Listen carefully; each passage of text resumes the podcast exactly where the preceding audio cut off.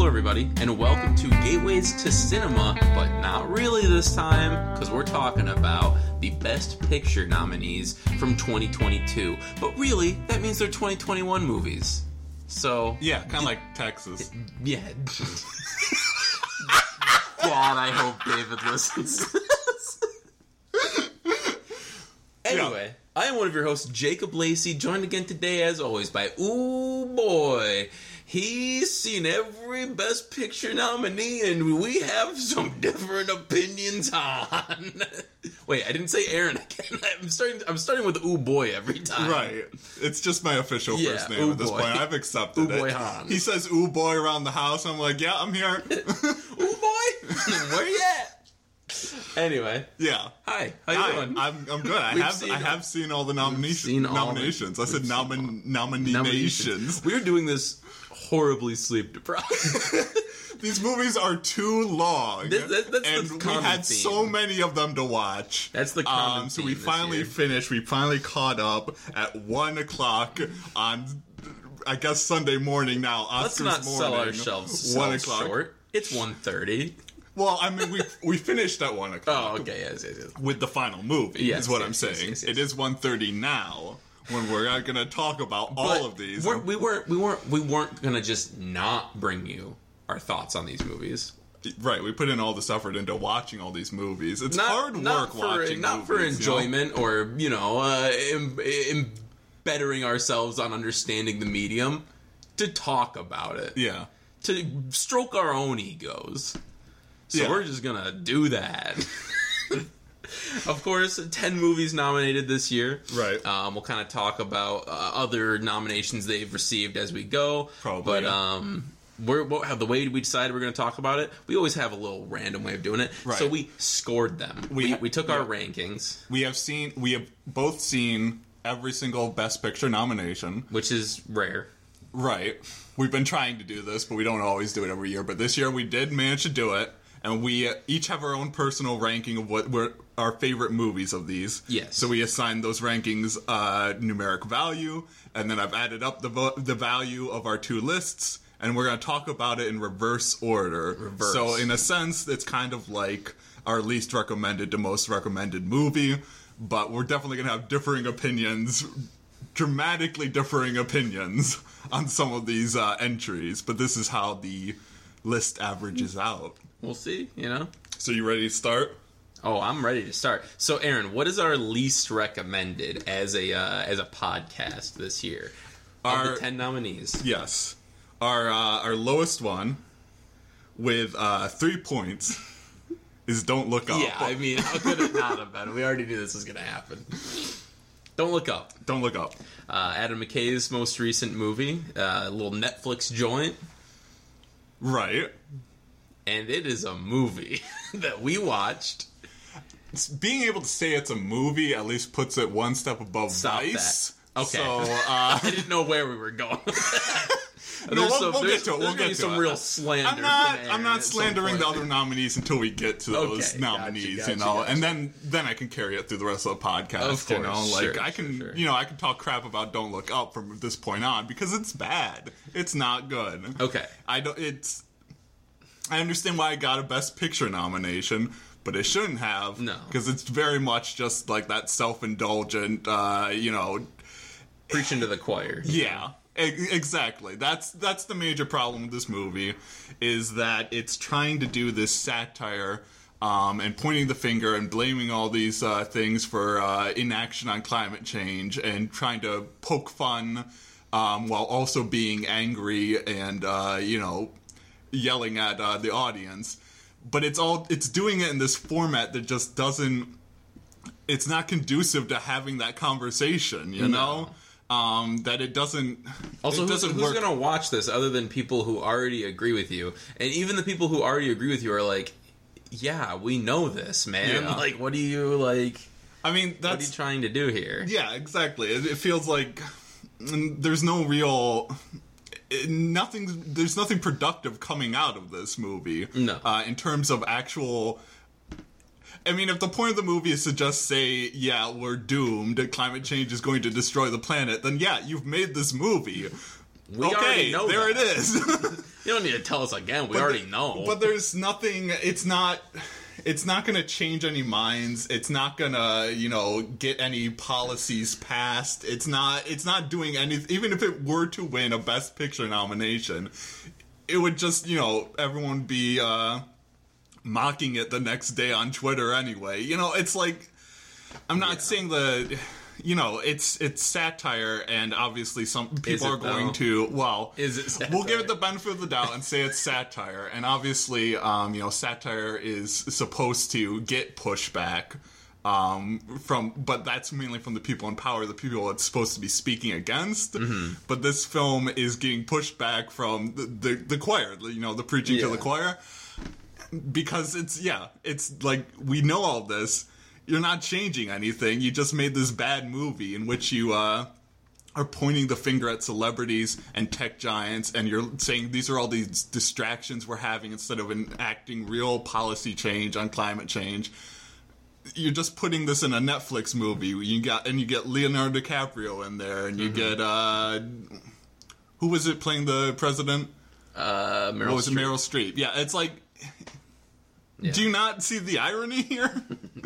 This is my rant against Don't Look Up. This is the experience of what this movie is. I'm letting you go, man. You got it. This is I'm hyped up on Mountain Dew right now, and it's 1 a.m., so I got a weird energy. I've been drinking Mountain Dew all goddamn day. You gonna bring the demons out of me? Where's that movie's Best Picture nomination? Hot Rod got robbed. Hot Rod should win every year. Hot Rod got robbed.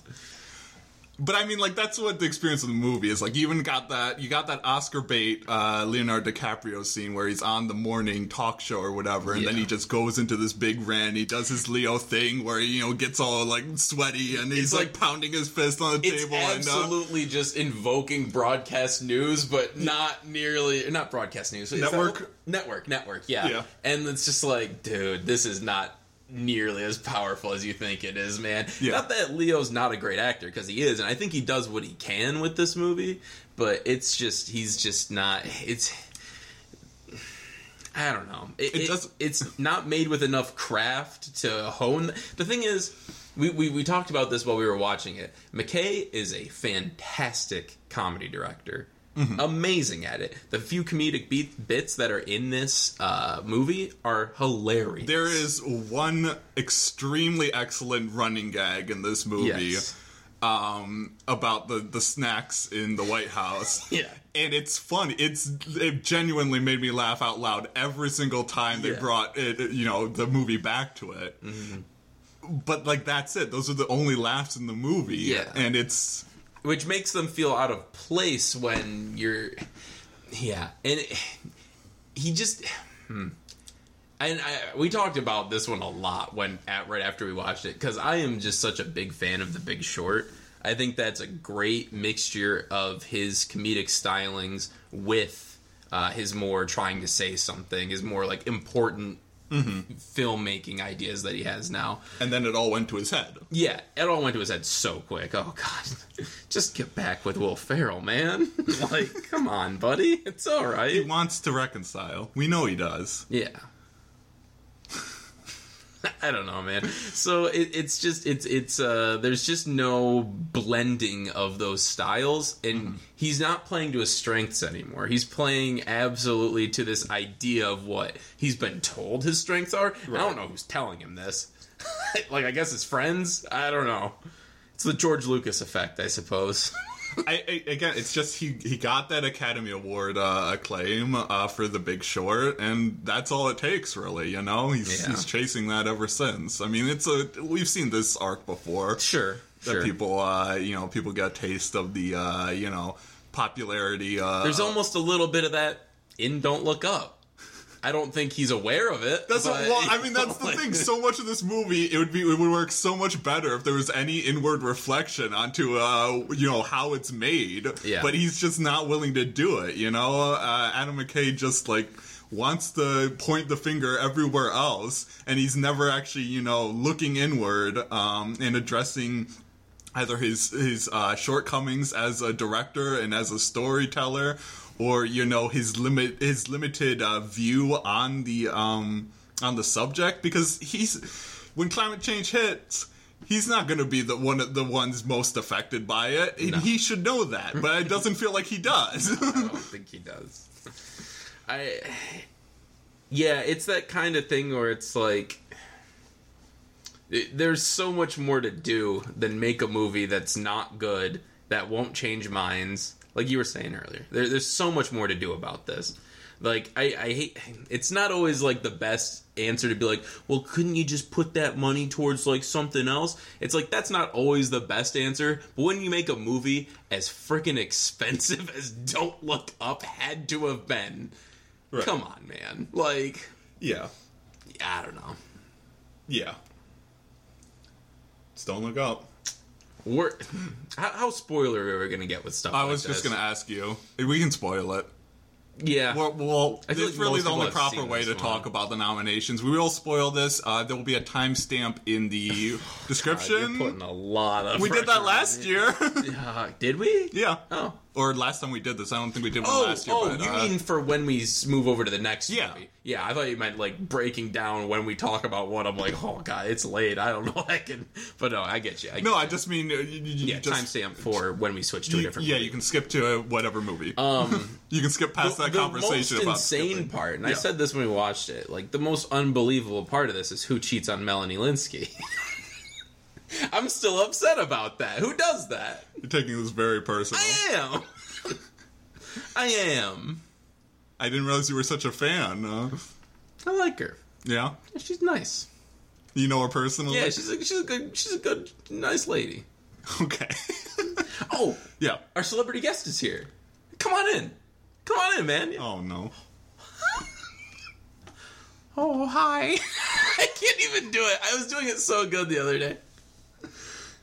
I can't do it. I was going to try to do it. Well, you were going to try to do Mark Rylance. Mark Rylance, yeah. He's doing... I got to hear it again. Reprising his role from Ready Player One. Of course. I mean, this is pretty much what happens in Ready Player Two. Spoilers for the book Ready Player Two. Yeah. But then they just kind of... The world ends, and the world is going to end because of climate change, and then at the end of Ready Player Two, they just kind of leave.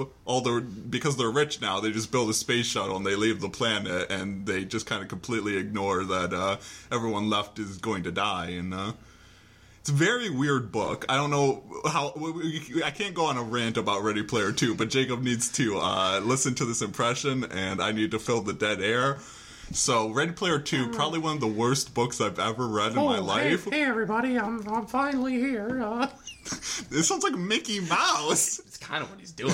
Do you think maybe, Mark, was your impression at all, or your performance, influenced at all by the corporate greed of companies such as Disney, of Walt Disney himself? The mouse, the King Mouse himself, was any of that brought in? Well, I do say that, yes, I did, I did think a lot about, Mickey Mouse while doing this, because that mousy little man, I just can't take him. But, you know, when I'm making Don't Look Up, I'm just thinking about, I have all these ideas in my head. I'm thinking of a Mark Zucker nerd. I'm thinking of Jeffrey Bezos, and mostly the thing that I thought most about was why am I making this movie? A lot of times I'd just sit in my trailer and I'd cry. I'd cry because I cry for the movies that Adam McKay could have made had he not gone down this path. But again, he's my friend, so I have to make the movie with him. I don't know what I'm going to do if I don't. So here I am. I'm Mark Rylance. Okay, Mark, get the hell out of here. That was weird, man. I don't know. I didn't like that. It's kind of weird that he did that in character from Don't Look Up. Like, he didn't use his normal Mark Rylance voice. He was just playing the character from Don't Look Up when he came, even though we invited him on the podcast as himself. It's a little weird. It was a little bit of campaigning, I think. Award season campaigning. Well, he's already lost his window, I believe, you know? But I think maybe if it's an audition for Ready Player 2... When you're a man as committed as Mark Rylance... The campaigning's never over. The thing is, he also got a little taste of that Oscar gold, and yeah, he kind of went off the deep end too. Yeah, what was it? Bridge of Spies. He won. Bridge of Spies. Yeah, that was an alright one. Yeah, I like that one. Yeah, good work. Good work, Mark. See you later, buddy. All right. He's got a long drive. He's got to make the Oscars still. You know, he's got to drive all the way back to the coast. Anyway, it's not gonna take a plane. That was my big impression for tonight. I feel like I'm just gonna bring one, you know, to every episode. That was my Mark Rylance one. So that's the thing. If I ever do Mark Rylance from now on, it's just gonna be this character. It's that guy. Anyway, I think I've expired all of my usefulness talking about Don't Look Up. It's just one of those movies that I think is better left forgotten. You know, it's not offensively bad. It's watchable. It's like it's you know, it's it has, you know, because there's literally world-ending stakes to it. You know, there's enough like forward momentum to the movie where you're like you stay engaged the entire time. Even if the ending is absolutely a foregone conclusion from the very beginning. So the movie's too angry to give you anything but a cop-out ending, or to give you a cop-out ending where they... Spoilers, where they were to... If they were to save the planet, you know, then it would be, like, even more useless, I guess. I think it would be a more interesting movie, probably. Yes. If they had some weird, you know, out-of-nowhere solution to the thing. Ron Perlman comes flying in. That's the other connection. Ron Perlman. Yeah. I was talking about movie three-ways earlier. Not what you think, but... Just, like, the way you can connect movies with actors. Anyway. Yeah. It's a whole thing. Yeah. But, yeah. No, I agree. The thing is, the way to make this movie is to change almost everything about it. So, the very idea of, does this ending work, is, like...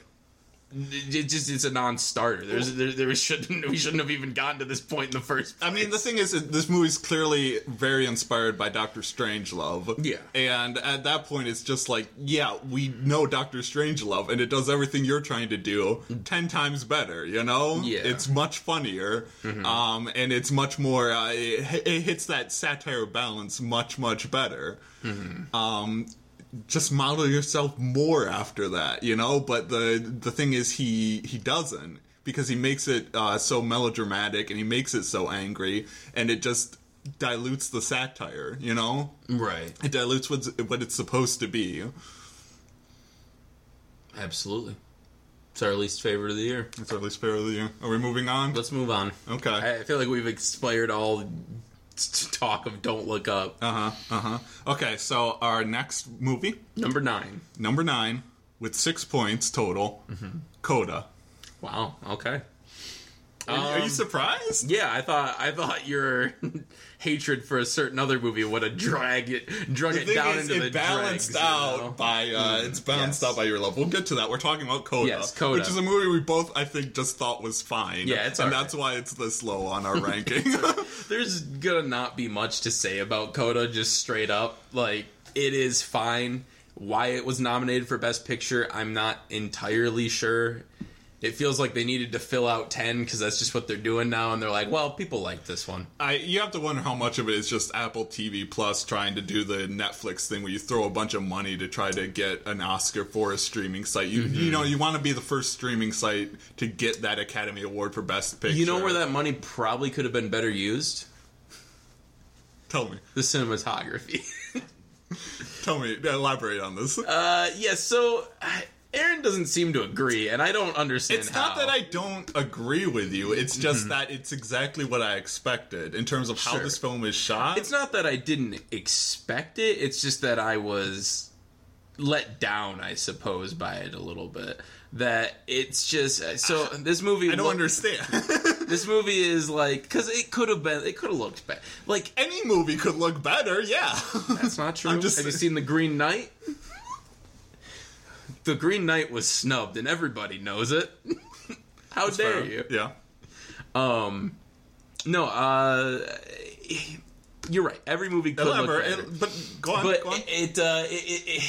There's just a certain quality to it that looks so cheap in a way, and it's just, it looks like a Netflix movie, and I say that in not such a derogatory way, but it looks like I'm watching Tall Girl. That's the thing. Every time they're in the school, just the lighting, the way the shots are staged, everything just feels so like sterile in a way, when everything about the story, and I think the performances are so good and so not that the actual shots themselves detract from the movie entirely. Yeah, I mean, that's the thing where it when we make a conversation about what is the best picture of the year, you know, what criteria do we use? And it's like this movie, in terms of the actual filmmaking, the production behind it, it's not doing anything outside the box at all. It very much is that kind of, this could have been shot by anyone. Mm-hmm. It's just, it's set up, it looks fine. It looks nicer than another movie on this list that we'll talk about later.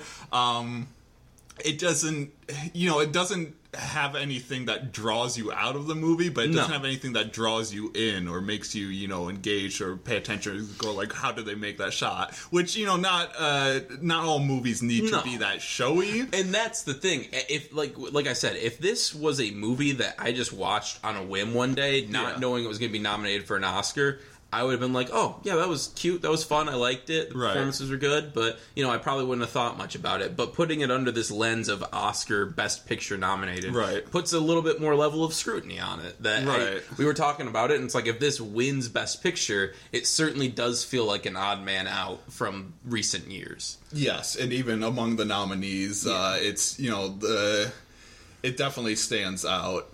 But, I mean, like, the thing is also that conversation, you know, we could say Best Picture means, you know, best filmmaking of the year, but the flip side is also the, you know, best story, like the story or like what the movie is like meant to represent. Yeah. And obviously there's, you know, there's an understandable, you know, appeal to having this film about, you know, a marginalized group of people, and putting that story and saying, putting value in that story and bringing an audience to the story of people that they might not normally watch. Mm-hmm. Obviously, that's the flip side of the coin. And the movie, in terms of that, does a fine job. Yeah. You know, it's the same thing where it's like, this is a very familiar story of a person who's, you know, kind of feels torn between pursuing their dreams and with their family. It's the Hannah Montana. We've seen it 100 times before, and that's what this movie does. And certainly, I think, you know, you singled out the performances, and I think that definitely elevates it a lot, is having a good cast to go through that story with. There's a lot of emotional beats that, you know, I'm tearing up during this movie. I'm not gonna lie. Yeah. You know, you can't. Like I said, you play Joni Mitchell, I'm gonna cry. I'm choking up during that last scene. You know, it works. It works. Yeah. But it is a very familiar premise. It's just really the unique aspect of it is the having the deaf cast. And then the you know, the child, the hearing child, you know, and that's what it brings to the table, and it's fine. Yeah, it's good in the way that, like I said, the performances are doing a lot of lifting here, and they do lift it. Like if these performances weren't as good as they were, I would be very confused as to why this won Best Picture. But if it does end up happening, I'll be like, okay, there was a certain level of love and craft that went into this in at least a few aspects, so you got to give it to them. Right. I did want to do this, actually. Sorry, I don't want to impede on Coda's time. I did want to do this, where every movie we need to record a little bit where we talk about how we knew it was going to win. We got to, like, predict that it's going to win, so that way we can post the clip on Twitter later. And be like, see, we called it. So no matter, we get a horse in every race, essentially. So let's start with Don't Look Up real quick. Let's just get it done, and then we can move on from there. We'll go back to Coda. You gotta start. You gotta let me. And of course, you know, we didn't like Don't Look Up, but of course, Don't Look Up's gonna win.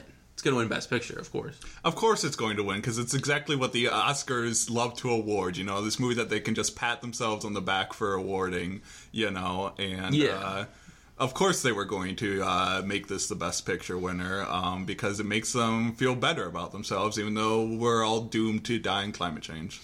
And I will absolutely, as soon as old Bobby Moynihan reads that, I'm predicting that too. Bobby Moynihan is going to read the Best Picture nominee. I might be wrong about that, but I'm going to be right about this. I will let out an audible, what the fuck, you know? You want to say that? I'll believe it. So, you know, it is what it is. Yeah. But anyway, you know... I don't know if I understand this bit. What are we going for here? We're going for complete prediction of the future. No matter what. Have you seen this movie called Nightmare Alley? All right. Yeah. Coda. Yeah. Back to Coda. Back to Coda. Oh, I also wanted to mention... I don't know how to pronounce his first name, unfortunately. Eugenio? Probably. Don't look at me like that. Don't look at me like you're like, oh, I'm just going to watch this man struggle. Eugenio Derbez. I'll watch him in anything, man. He's so charming. I love it.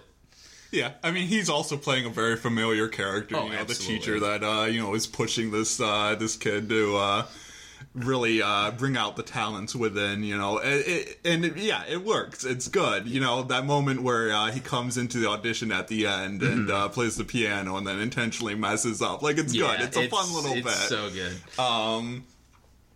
But yeah, it's him doing his regular shtick.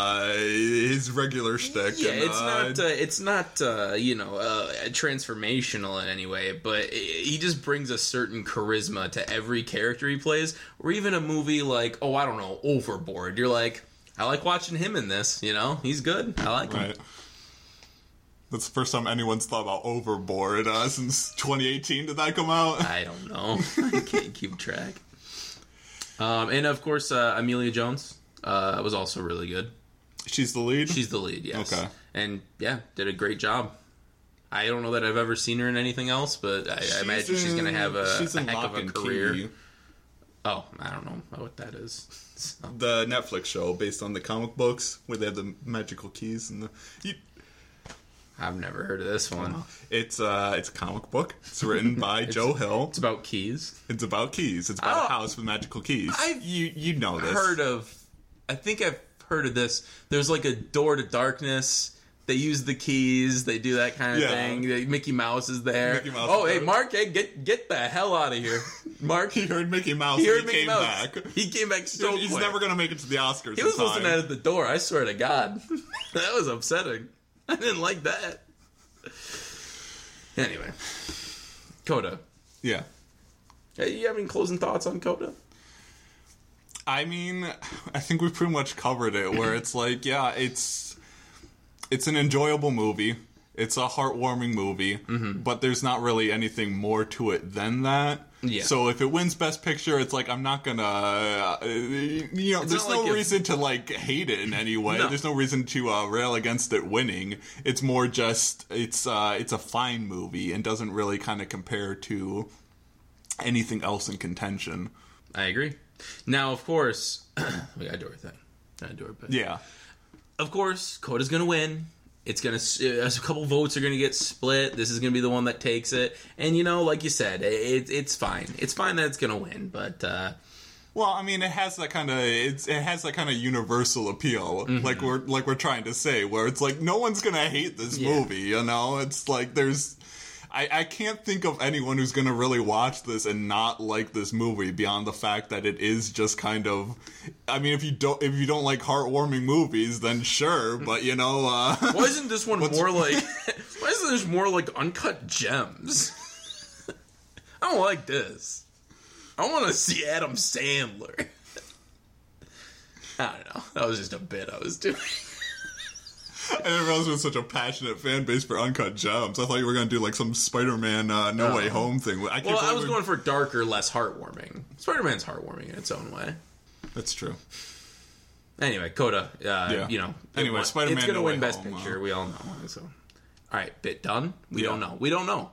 But only the people who listen to the full podcast get the full experience. Get to know our charlatan lies, you know? Okay. All right, so what's next, Aaron? What's next on our list? Moving Coda, on. Number 9. So number 8 with 7 points. King Richard. Wow. Okay. Why are you surprised by that one? You're surprised by the... I'm just surprised someone's not below it. Well, the thing is, again, that bounces up. We'll get to... We have to talk about King Richard. King Richard. He was a king. We found Adam Sandler. It's Will Smith's accent he's doing. There's a little every once in a while I'm like, that just sounds like an Adam Sandler voice. Uh-huh. What's going on here? I mean, the most notable aspect about this movie, obviously, is Will Smith's performance. And he's fantastic. Very likely. I'm giving it a hard time, but he's actually really great. I mean, this movie.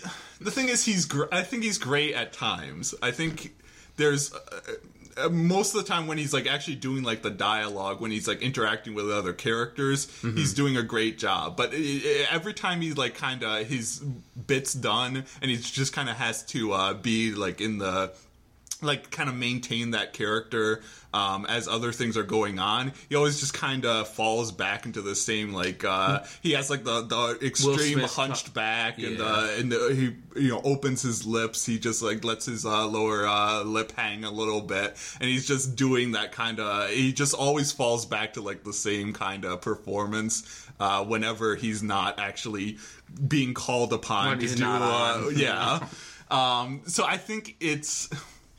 I think it's very good at parts. I think, he's definitely going to win, half just because it's Will Smith and he hasn't won an Academy Award yet. It's his time. Which is honestly insane. I could not believe that when we saw that. I was like, wow, okay. But I would say it's a good performance, just not a great one. That would be my opinion. I'd lean great. I think the moment, like you said, the moments where he is really, he's transforming into the character, I think, are so great. There are moments where you see that Will Smith come back into it, and you're like, okay, that was a very Will Smith line. Maybe we should have changed that or something. But when he really does come into it, it is one of those few times where you're like, this is a different character. I'm not just watching Will Smith on screen. Because I feel like that's the main problem he's fallen into, especially later in his career, where you're just like, that's just Will Smith. Well, like Deadshot. Deadshot Will Smith. I'm like, that's just Will Smith. You can't be here. Well, I mean, he's at that level of stardom where it's like if you're casting Will Smith, you know what you want from Will Smith, Right. So, he's trying something different here, and that's commendable. Mm-hmm. So, absolutely. But yeah, there's a certain level of that. Once you've reached a certain level of stardom, you're never going to really disappear into a role again, unless you're Adam Sandler in Uncut Gems. Of course, Uncut Gems. Yes, it's just an Uncut Gems podcast now. We'll talk more about Betty Safdie later. It's all connected. I mean, as far as the filmmaking goes. Nothing insanely special. It's really just follows the biopic type formula that works for a reason. I mean, it's got great montages. It's got great little heartwarming moments. You got those what's the word I'm looking for? You got like the moments of like you know what's gonna happen to an extent, but you're like, nah, man. You know what I mean? Yeah, it's based on a true story, so you know how it is going to end up, but, it still gets you in those moments, within the actual tennis matches. I think those are very well shot to keep the tension going, and they're very energetic, where you can actually... You're kind of like leaning into it as you watch the movie, where you're like, you gotta get to the other side of the court, and you're just like you're bouncing back and forth with the characters. So I think it works very well. Tennis is just outrageously good for sports movies anyway. So I just think. How many other tennis movies do you know? It's Battle of the Sexes. Oh, okay, I didn't see that one. I just think it's definitely one of the few sports that I think make for a great movie, because it's such personal stakes compared to something like a baseball movie or a football movie. There's like you can focus on one person on the team, but one person a good team does not make. Whereas this is the one person on the court. This is very personal for them. Okay, so I think that's pretty interesting. I mean, yeah, in that sense, it's very much like it's like a boxing movie, you know. Yeah. It's like Rocky, you know. It's like we know Rocky's gonna win in the end, even though it's not a true story. But you know, when you're in that pit with him, you know, it's all about the personal stakes. You know, it's about. When Rocky enters the ring, we know he's going to come out on top if it's the last act of the movie. Mm-hmm. But it's all about that buildup. It's about the personal hurdles he has to overcome before he steps in. And, you know, it's the same thing here. It's just the true life version of that, you know? Right. And, you know, I think the kids who played Venus and Serena, they were really good. I think I had not seen them in anything, but I thought they were, filled their roles pretty good. Else. Who was it? John Bernthal playing very against type in this movie, but to like really good effect, because the whole time you're like waiting for this shoe to drop of like, oh, he's gonna be a jerk, like he's not gonna be a good dude, and then just that shoe doesn't drop, so you're like, oh, okay. It is very much kind of that wholesome movie tone throughout, you know. Where remember when he's gonna kill a guy? That's the weirdest thing, because it does shift, because you have that opening, where there's this weird scene. There's this where he's going to shoot someone who's been harassing his children, and built to show his. How committed he is to protecting this vision he has for his family. Mm-hmm. Yeah, I get why this scene's in there, but it is such a weird it is a scene. Weird tone thing. Especially since, because the way it resolves, you know, is not that he just... He decides not to. Like, he's walking up with the gun and decides not to. Yeah. It's he's walking up with the gun, and all of a sudden there's a drive-by shooting, and he's like, oh, I don't have to bother anymore. Oh. Which is obviously... I guess God... kind of had my back on this. It's obviously very interesting from a character perspective, because then that leaves the audience being like, we don't know if he would have gone through with it or not. We don't get that scene of him making that decision. But it's weird that they never really revisit that at any point later on in the movie. Not once do they even talk about that again. That's another flaw in casting Will Smith in this role, is that Will Smith is going to be so likable that he's going to sanitize this character that should be a little more complex than he can actually portray, you know? That is a good point, although I do think the movie does a fairly good job at painting him as a very complex man with, you know, they keep calling him controversial, and like, I guess when they, to an extent, when they talk about the things he did, like, when they're like, they said tennis parents should get shot, I'm like, that's kind of funny, though. Like, that's a funny thing to say. But then when the... In a certain context, Yeah, oh, yes, yeah, okay. In a certain context, yes. And then when they kind of dig into the more personal side of his life that they don't really do too much of, but they allude towards, you know, him kind of abandoning some of his kids that weren't the 5 that he was, you know, raising alongside Venus and Serena. That kind of stuff is at least interesting in the way it definitely paints him, especially because before that point he's hard on his kids, but we don't have any real reason not to like him, other than the fact that he was going to kill that guy, which, again, we just don't talk about for some reason. But that is a good moment where you're like, okay, he is not the greatest, but there's a certain, you know, it's the same thing with any biopic. There are very few biopics that are going to be harsh on their subject matter, I suppose. This Vice. Do we count that as a biopic? I have no idea. How is that not a biopic? Because it's so mean.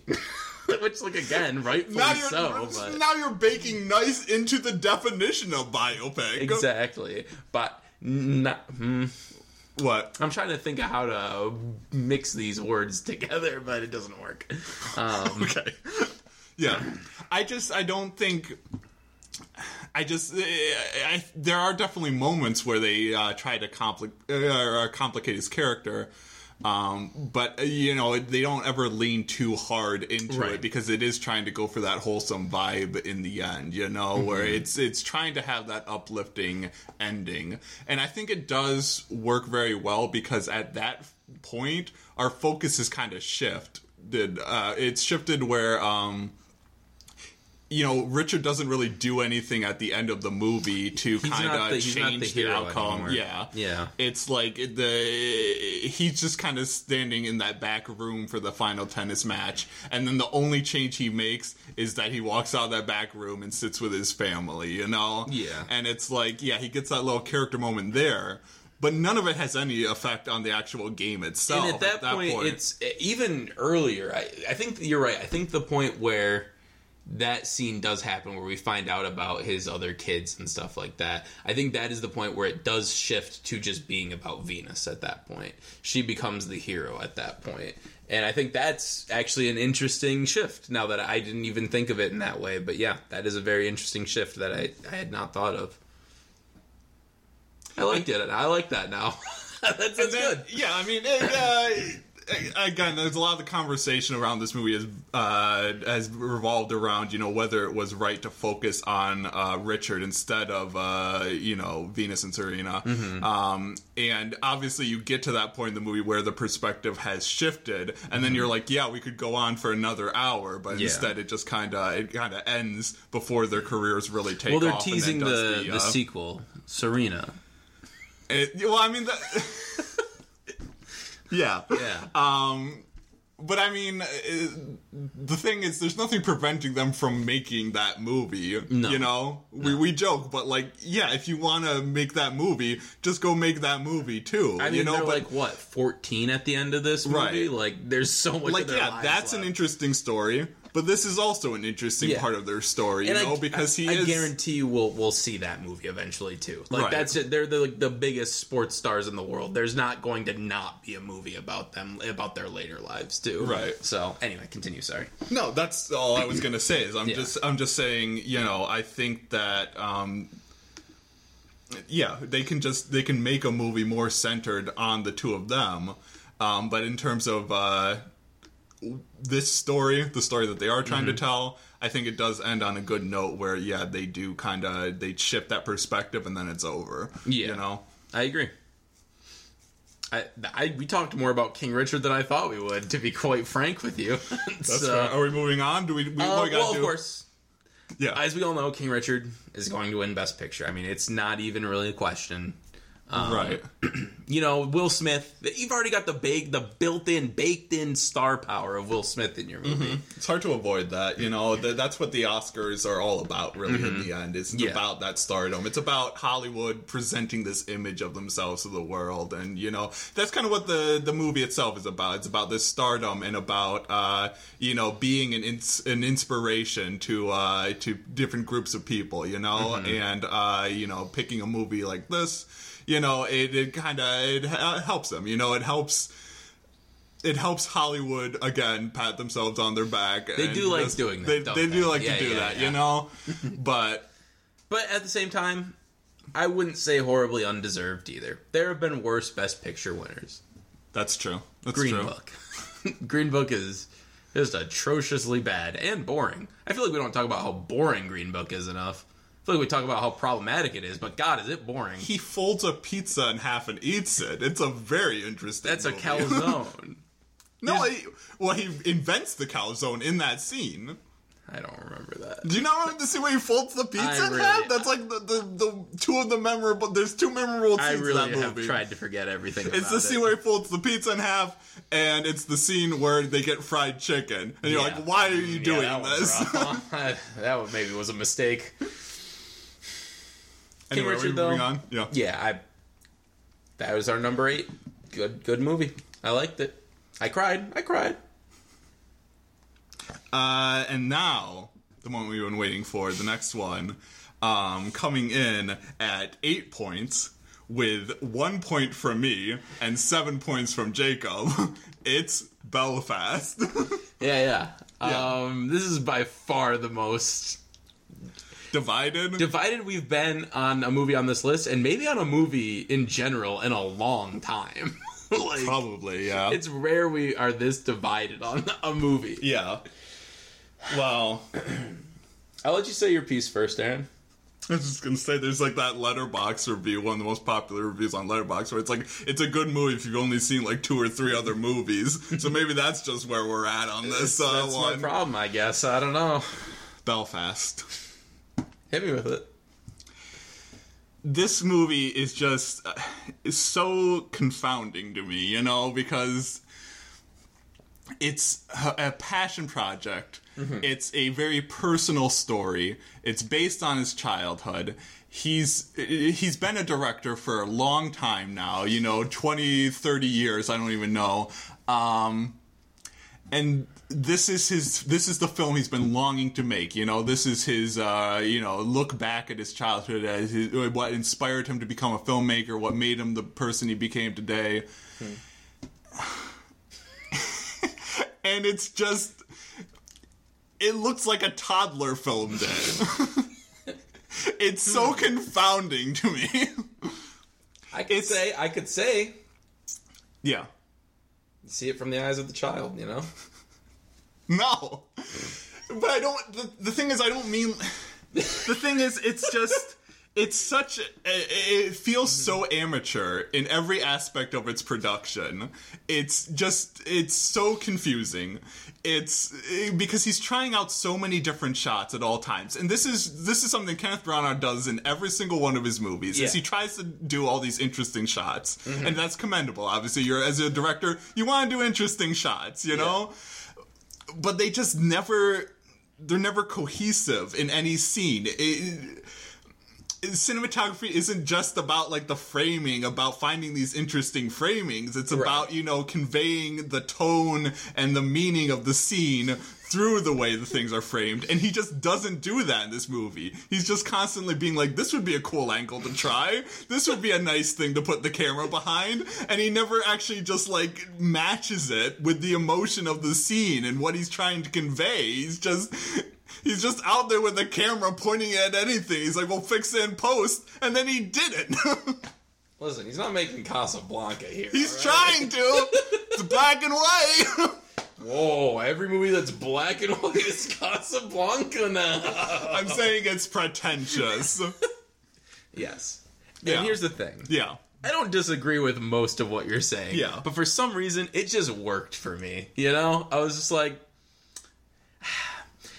Listen, yeah. The only way I'm going to be able to defend this movie is to be as pretentious as it is. So, okay. Here we go. Lord, yeah. You're like, oh, there's no coherence between scenes. There's no coherence with how the shots line up with reality. But is that not how memories are, Aaron?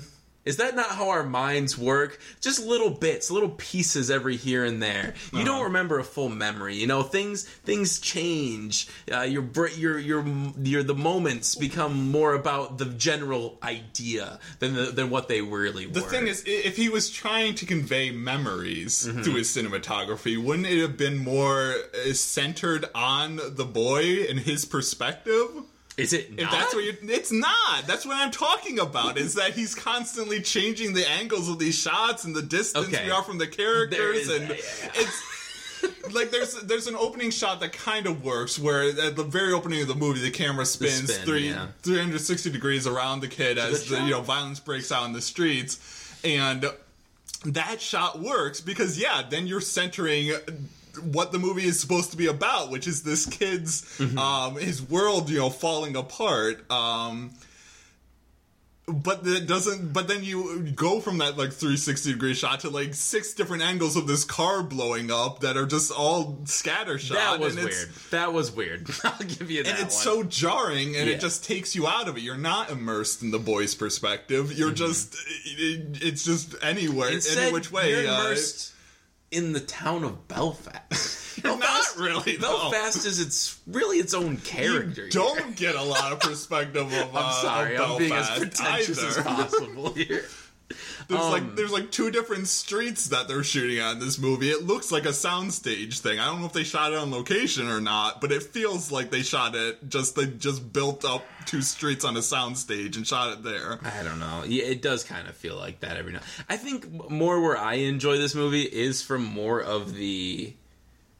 I dig on the whole autobiographical look at one's life. It's just so interesting to me, even if it's not done perfectly, because there's just something about hearing someone's story in their own words and having to I think he does a good job in this movie. You might not agree. I think he does a good job of reconciling a lot of what his father was like, which is super interesting to me, and seeing him as a flawed character who is in a lot of ways like King Richard almost.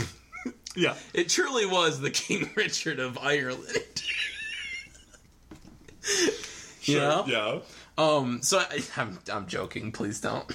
Please don't think I'm being serious about that. But I think stuff like that is just so interesting to me, whether or not the filmmaking is outstanding. Because I'm not going to lie, I completely understand where you're coming from, and I do get it, but there's just so much that works on an emotional level for me in this one, and just the idea of just such a almost therapeutic way of going back into one's own mind and seeing the people around you as full people. That is so interesting to me, and seeing their flaws and their I think just the relationship between the dad and the mom is just so interesting in this movie, because it feels like one that he had to really look at. And I don't know what happened with his parents, if they stayed together or what happened, but there is just such an interesting tension between them that is just really well done, and I thought the performances were really good. I don't know who plays the mom, but Jamie Dornan is the dad, right? Yeah. And I thought he was great. Should have been nominated for Barb and Star, but, I didn't realize he was in it. God, I'm awful with names tonight. Katerona Balfe. Excuse you? Katerona Balfe. I don't understand. Kate. Who is that? It's literally Katrina. Belf. I'm awful at names. I am the worst American ever. I can't pronounce anything. Who, of course, was in Ford v Ferrari last year. Or was that 2 years ago? That was 2 years ago. Oh my god, time isn't real. We didn't even talk about Ford v Ferrari when we talked about King Richard, but that's the movie I felt it was most like. They're very similar posters too. No, I think at them, yeah, nearly identical. It's kind of wild. But yeah, I just think on more of a storytelling perspective, this worked so much for me, and I'm just such a sucker for just vignette storytelling, where it's more about the overall feeling of the time and in the childhood, the growing up. Works for me. I do think there are a lot of great little moments in this movie that clearly feel rooted in childhood memories that I do think work very well. I think my favorite scene in this movie is that scene because they're in the classroom and they change seats depending on their grade scores, and there's this great scene where he gets the best grades in the class and he thinks he's going to be able to sit next to his crush, and then he turns and sees it's not, and then she's in the seat behind him, and then she just shrugs her shoulders I messed up on that test, sorry dude. And that's a great moment. That's a really funny bit. I feel like it just doesn't this movie's too all over the place, not just in the way it's shot, but in the story it's trying to tell, where it's you get that cute little moment there, but it doesn't really fit within the larger context in any meaningful way, sure, in terms of there's bits like that are good throughout the movie, but when you get to the end of the movie, I don't feel like we really know Kenneth Branagh and what made him the person he was today in the way he wants us to, you know? Like, sure. He has all these scenes where he's, like, watching films, and the films are in color, and everything else is in black and white. You see, you know, the awe in his face as he's watching these films on the screen, but I don't feel like we ever really understand what he loves so much about the movies. You know, we get from this scene that he loves movies, and we know he loves movies because he went on to make movies, and he's making the movie we're watching now. But I don't feel like the movie itself ever really conveys what attracted him to those movies. To that extent. Car flies. What? I don't get what you're not getting. The car flies, Aaron. Right, but it's just saying, like, hey, no, I enjoyed movies as a kid. Hey, I had to leave my home country as a kid. And it doesn't really ever kind of... Yeah. It never really forms connections between his you know, psychology at the moment, you know? It's like... That's fair. That's fair. It just feels It feels oddly superficial for how personal of a film it's supposed to be, and I think it's just directly linked to the fact that Kenneth Branagh, he tries, but he's just not very good at being a director. I'm sorry. Yeah, that's fine. You can think that. That's fine. There's no apologizing. No, I'm apologizing to him because I have nothing against the guy. I don't know if I should. I don't know anything about him, but he seems like he seems, you know, like a good dude. Yeah, you know, exactly. So I don't want to, you know, attack him for making this clearly very personal piece of art. It's just weird to me how he's trying to make something so personal, and it feels so impersonal. It just I think it really reveals how he's just not as talented as he wishes he could be, and it kind of hurts to have to watch it. That's a fair perspective to have. Yeah, I definitely can see where you're coming from on that. I think there is a certain lack of and that's, like, even just looking more at what I think I like most about it. It is less of the personal stuff and more at him looking at the people around him. I think there's a couple scenes with Judi Dench that were really, really good, where they're on the bus and talking about her life and stuff. And I think that's, like, an interesting thing where he's, like, thinking so much less about, like, his perspective on it, and more just like, this is what my family was like. And I'm like, that's fine. I'm interested to know what Kenneth Branagh's family was like, you know? Tell me about it, man. I'm interested. Sure. But, yeah, I mean, it's a movie that I really enjoyed. I bought it as soon as it was done, because I was like, I'm gonna watch this again. And that's the thing, too. It does have, like, a certain level of, like, comfort food type feeling to it that I think is why I did really like it. Big fan of the Troubles, Jacob is, you know? Okay, well, that is also something that I think could have been improved upon, like, having actually something to say about that, but it wasn't the movie it was trying to be, so it's whatever. It's fine. I don't know what movie it was trying to be, though.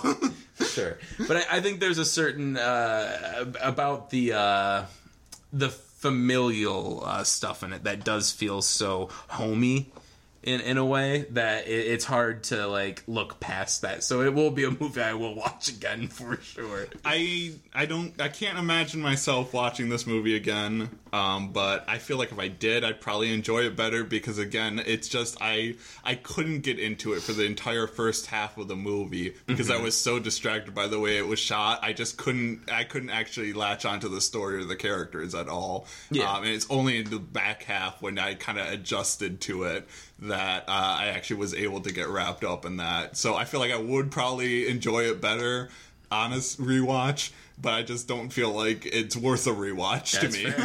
One day I'll just have it on, you know? I'll just be watching. You're like, all right, let's do this. I'll be like, more like Belfast. Yeah, Belfast. That's the joke we made every time. And I'm not sure why. I'm not really sure how it started. But every time a movie ended that we were watching the catch-ups on, we'd go, more like Belfast. So that's our joke, I guess. I don't know. I don't even know what it means. Yeah.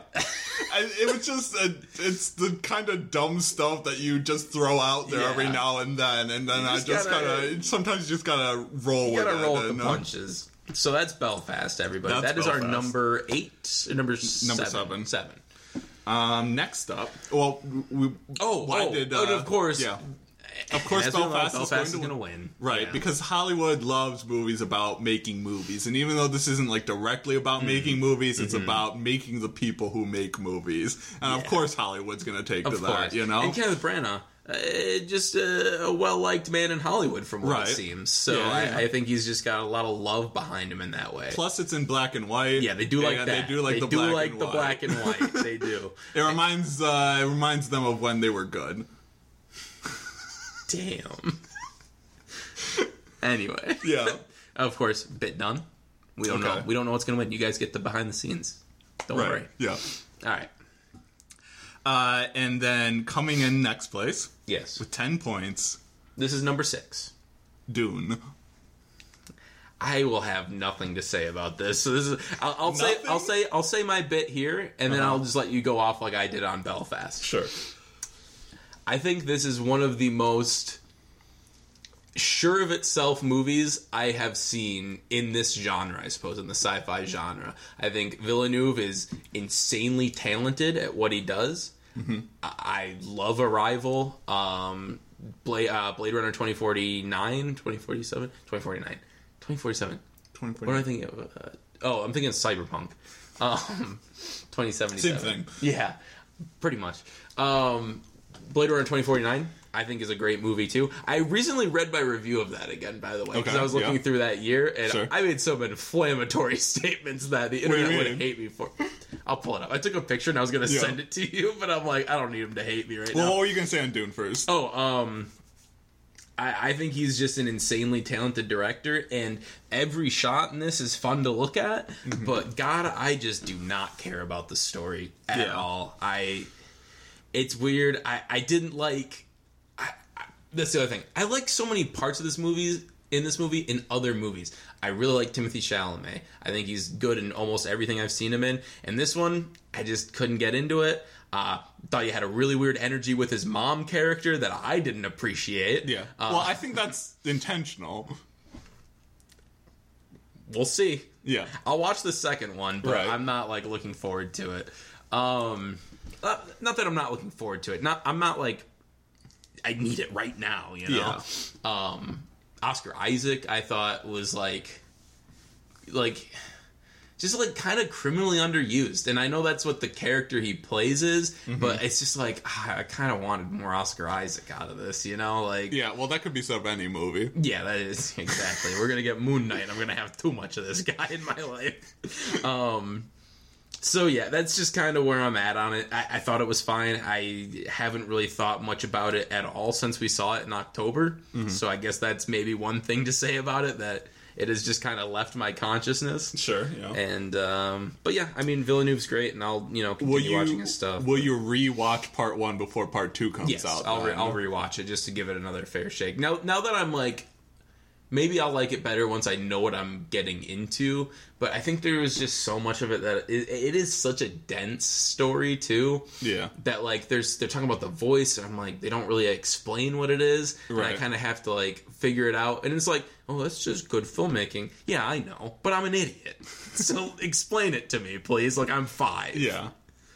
Anyway, but yeah, the set design, cinematography, just the overall direction is fantastic. There is insanely good sense of place in this entire movie, and I just wish I cared about the place or the people or anything in it, you know? So that's where I'm at. Aaron, Dune. I'm gonna get a Mountain Dew. I mean, the thing is, I don't know how much more I have to say about Dune than you, even though I like the movie a lot more than you. But I mean, it is very much half a movie.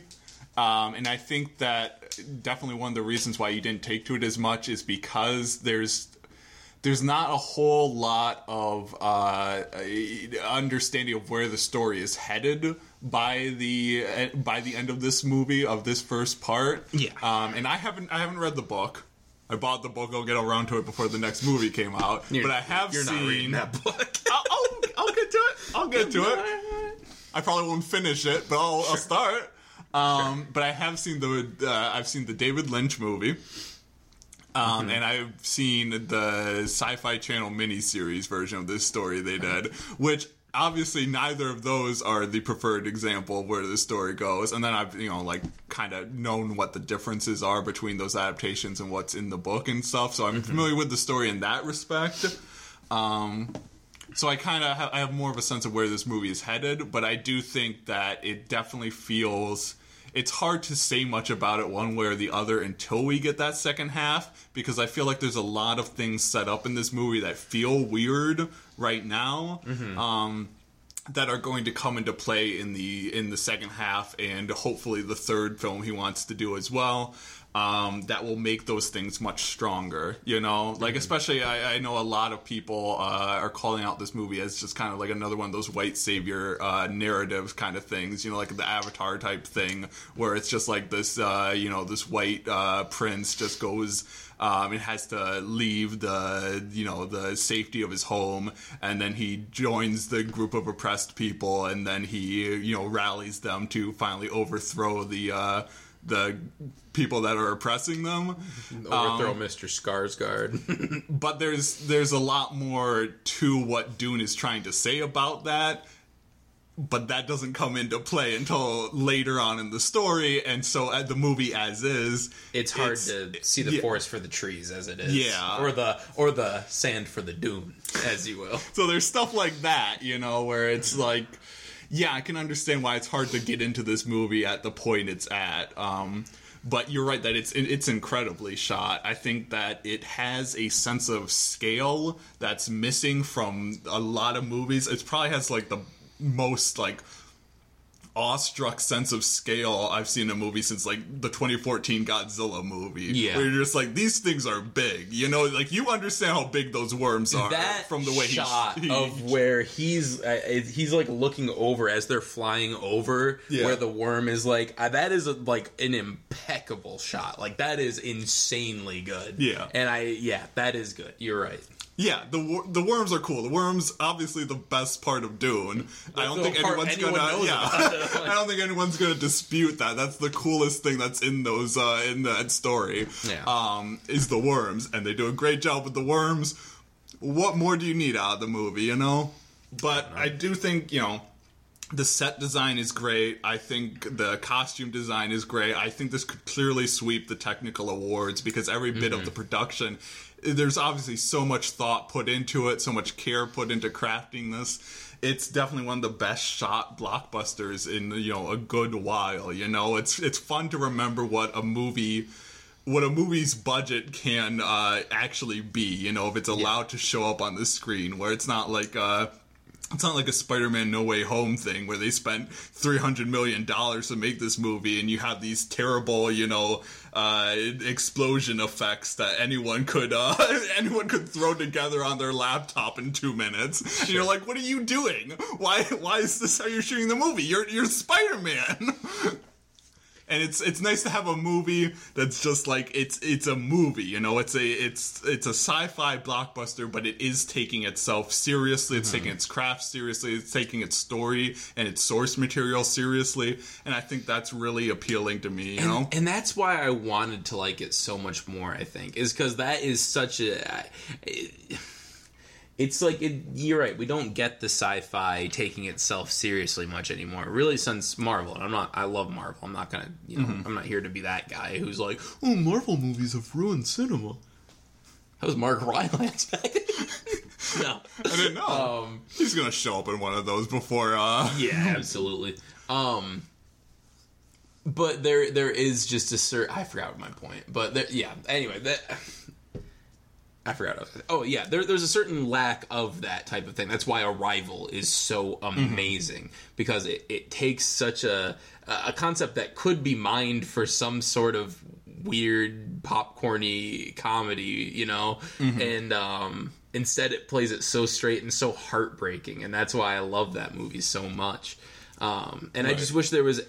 I think that what this movie is really missing is, like, a sense of emotion to it. Like, things happen that I'm like, I should feel something when I'm watching this. And I don't. And I want to believe it's intentional. But I really think it's just not carried by Chalamet much at all. And I really like Timothée Chalamet. Right. I think he's so good, and Lady Birdy's really good, and Beautiful Boy. I'm just kidding. That's not one of them. Was that Mark Rylance hopping in to promote? No, it sounded like him. It sounded like he was hopping in to promote Beautiful Boy. He's not in that one. He should have been. Yeah, Little Women, I think he's great in, too. Yeah. So I just don't know. It's just something about this. He just didn't. It didn't carry for me. I do think you make a good point that it's a very cold movie. Mm-hmm. You know, it has a lot of that. It has all these new vocabulary words that we have to learn about. It has these very It has this this architectural style that's all. It's all like very geometrical. It's all the squares and the rectangles and the the dunes. Sure. And a lot of barren landscapes and everything. It's a lot of just political maneuvering between people. It's very and even that political maneuvering is super interesting in some movie. I just don't. I struggle to figure out why this didn't grab me, because there's so many elements of stuff I like in it. Like I've already said, I'm just spinning in circles. What were you saying? Sorry. No, I was just saying that I do think it's a very cold movie, and I think Chalamet is good in this. It's just the thing is you kind of are expecting a more traditional hero for what this type of story typically has. Mm-hmm. And I think that part of the point of Dune is that Paul doesn't fit into that role, that his name is Paul. And I think Chalamet is doing a good job of trying to convey that he's just kind of like this, he's not really the kind of savior figure that everyone's kind of expecting him to be. Mm-hmm. But I do see why it makes him hard to kind of take to as a character, because he feels very pathetic in a lot of ways. And I think that's an intentional choice that works for the story. But when you only have half a story, you don't really see where right. It's hard to It's really kind of hard to latch onto why we should care about his struggles. I do think there's one really good emotional beat in this movie that works extremely well, but it's pretty much the only one, which is when Oscar Isaac and Timothée Chalamet are having that conversation, and he's like, you're my son. That is good. I think it's very early on. But I think that's very good. Mm-hmm. And then there's just, none of that for the rest of the movie. And you're just this is a really beautiful-looking movie. But, it's hard to kind of get into... it's hard to emotionally connect with in the way you would, Star Wars, Right. And, clearly different types of movies. There's this one's not trying to be the big popcorn blockbuster, crowd pleaser. And that's fine. It doesn't have to. It kind of has to. It has to make back its budget. True. They could have put Zendaya in it for more than 5 minutes then. I feel like people would have went to go see it. Literally all her scenes were in the trailer. Yeah. So I'm interested to see what she does in the sequel, because I like Zendaya. She's good. Yeah. She has more to do, but again, it is weird that they just kind of throw these new characters at you at the end of the movie, mm-hmm. and then they just walk off into the desert, and it ends. Yeah, and they completely kill off all the, interesting characters from the beginning, too, which is, it's you got Oscar Isaac in this, you got Jason Momoa in this, and then it's you don't have them in part two, I can't remember. Is Josh Brolin alive at the end? Do you want me to spoil it or? Oh, is it unclear? Okay, it's left unclear. Okay. So hopefully we see a little bit more of him, because gosh, Josh Brolin, he's just a good looking dude. All right. So of course, activated, mm-hmm. and of course, I could be completely out of left field. I know most people are on the other side of this. I look at all these people who have seen Dune on my list here, Aaron, on my friends list. Yeah. And we're looking at 4s, 4.5s, and 5s pretty much across the board. So I'm in the minority here, I know. Right. But so maybe the Academy, I think they're gonna take to it. I think it's gonna win. Yeah.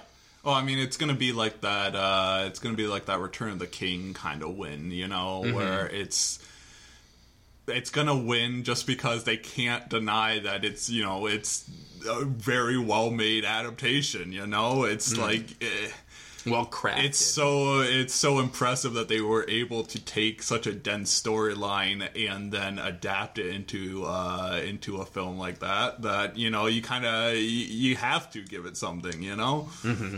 Mm-hmm. Yeah. So don't be surprised when Dune wins, and then Dune 2. Too Many Dunes comes and sweeps it in 3 years. When is it going to come out? 2 years. 2 years. Yeah, they're really rushing that one. Bit's done. Dune is not going to win. Let's just all be clear. Dune has no shot. No. It probably has the worst shot of any of these nominations. Absolutely. All right, so that was our number 6. Mm-hmm. Moving on to number 5, Aaron. I know we have some ties. Is this one of our first ties? Technically, I think... No. Yeah, this is our first tie. Okay, so let's read them both and then just kind of discuss which one we think we talk about first. I was doing it, the one we saw the longest time ago and then most recently. It's we can do it that way. Okay, so then number 6, which is actually tied, but with... no, this is number 5. Or number 5, that's tied. With number 4. With 13 points... West Side Story. Okay. I am not going to have much to say about this one either. No? The two that we watched the longest ago are going to be the ones that are hardest to really say much about. Right. Those were the two nominations you had seen ahead of time, yes. were Dune and West Side Story. West Side Story mm-hmm. is really well made. Yeah.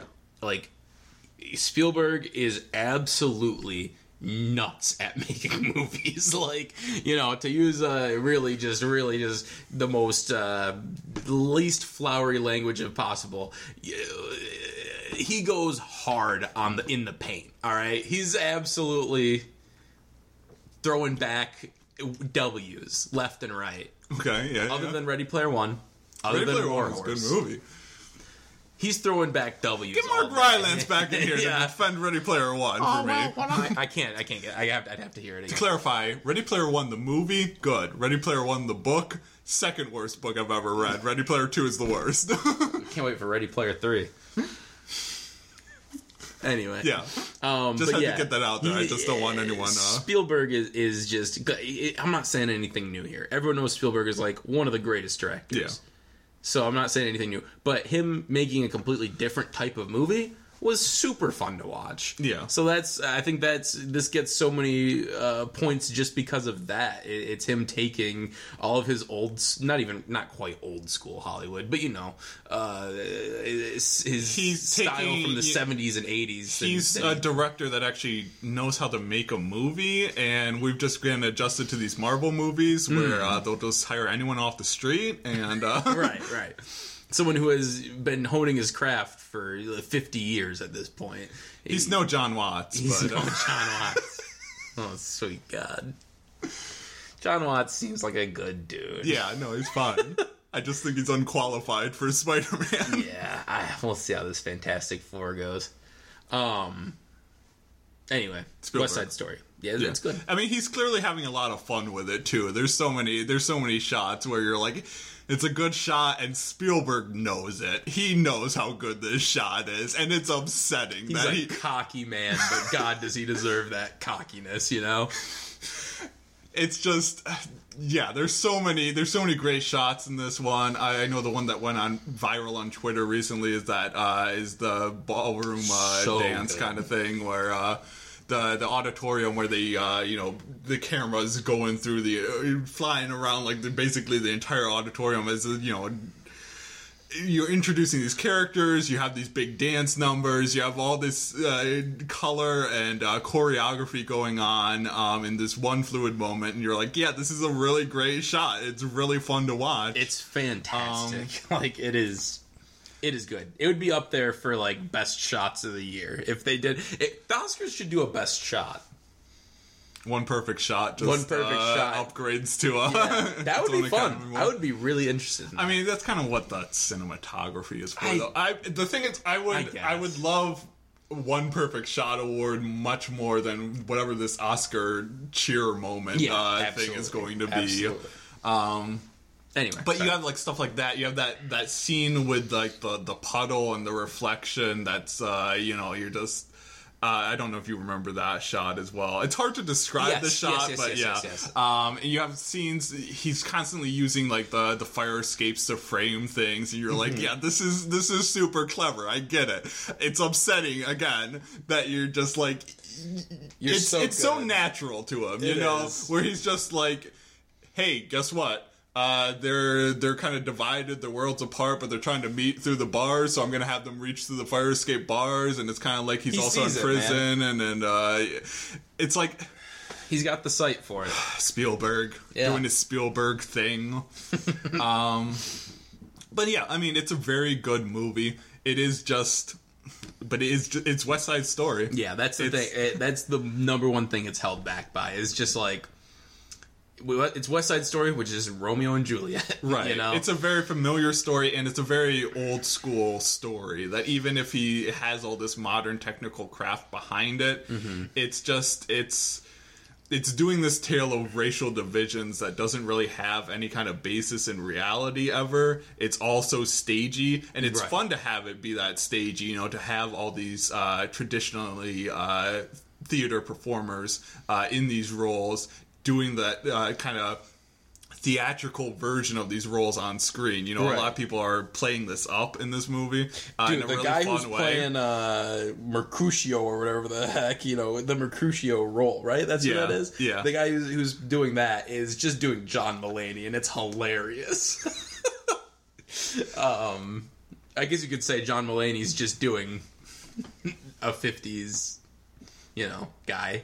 What am I looking for? I don't know, man. It's 2:45 in the morning. God, we gotta go through these faster. No, it's too late. We got all the controversial ones going coming up still.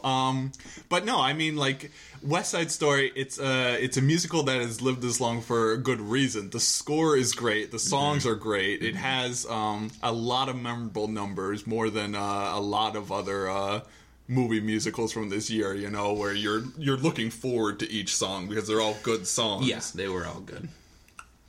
And, but it's just it's the Romeo and Juliet tragedy, which also has very little basis in like real emotions. It's just like it's melodramatic. It's fun to watch it play out. This movie is incredibly well acted. Outside of Ansel Elgort, that's what he's really bad in this, and it's very weird. It's weird because like he's bad in it, and he's also the elephant in the room the whole time. Yeah, where it's like it's like not a situation in which we're looking for things to hate about it because of the allegations against him. He's just bad in the role, and you never can avoid noticing how bad he is. And especially when you put him against Rachel Ziegler, right? That's how you pronounce it?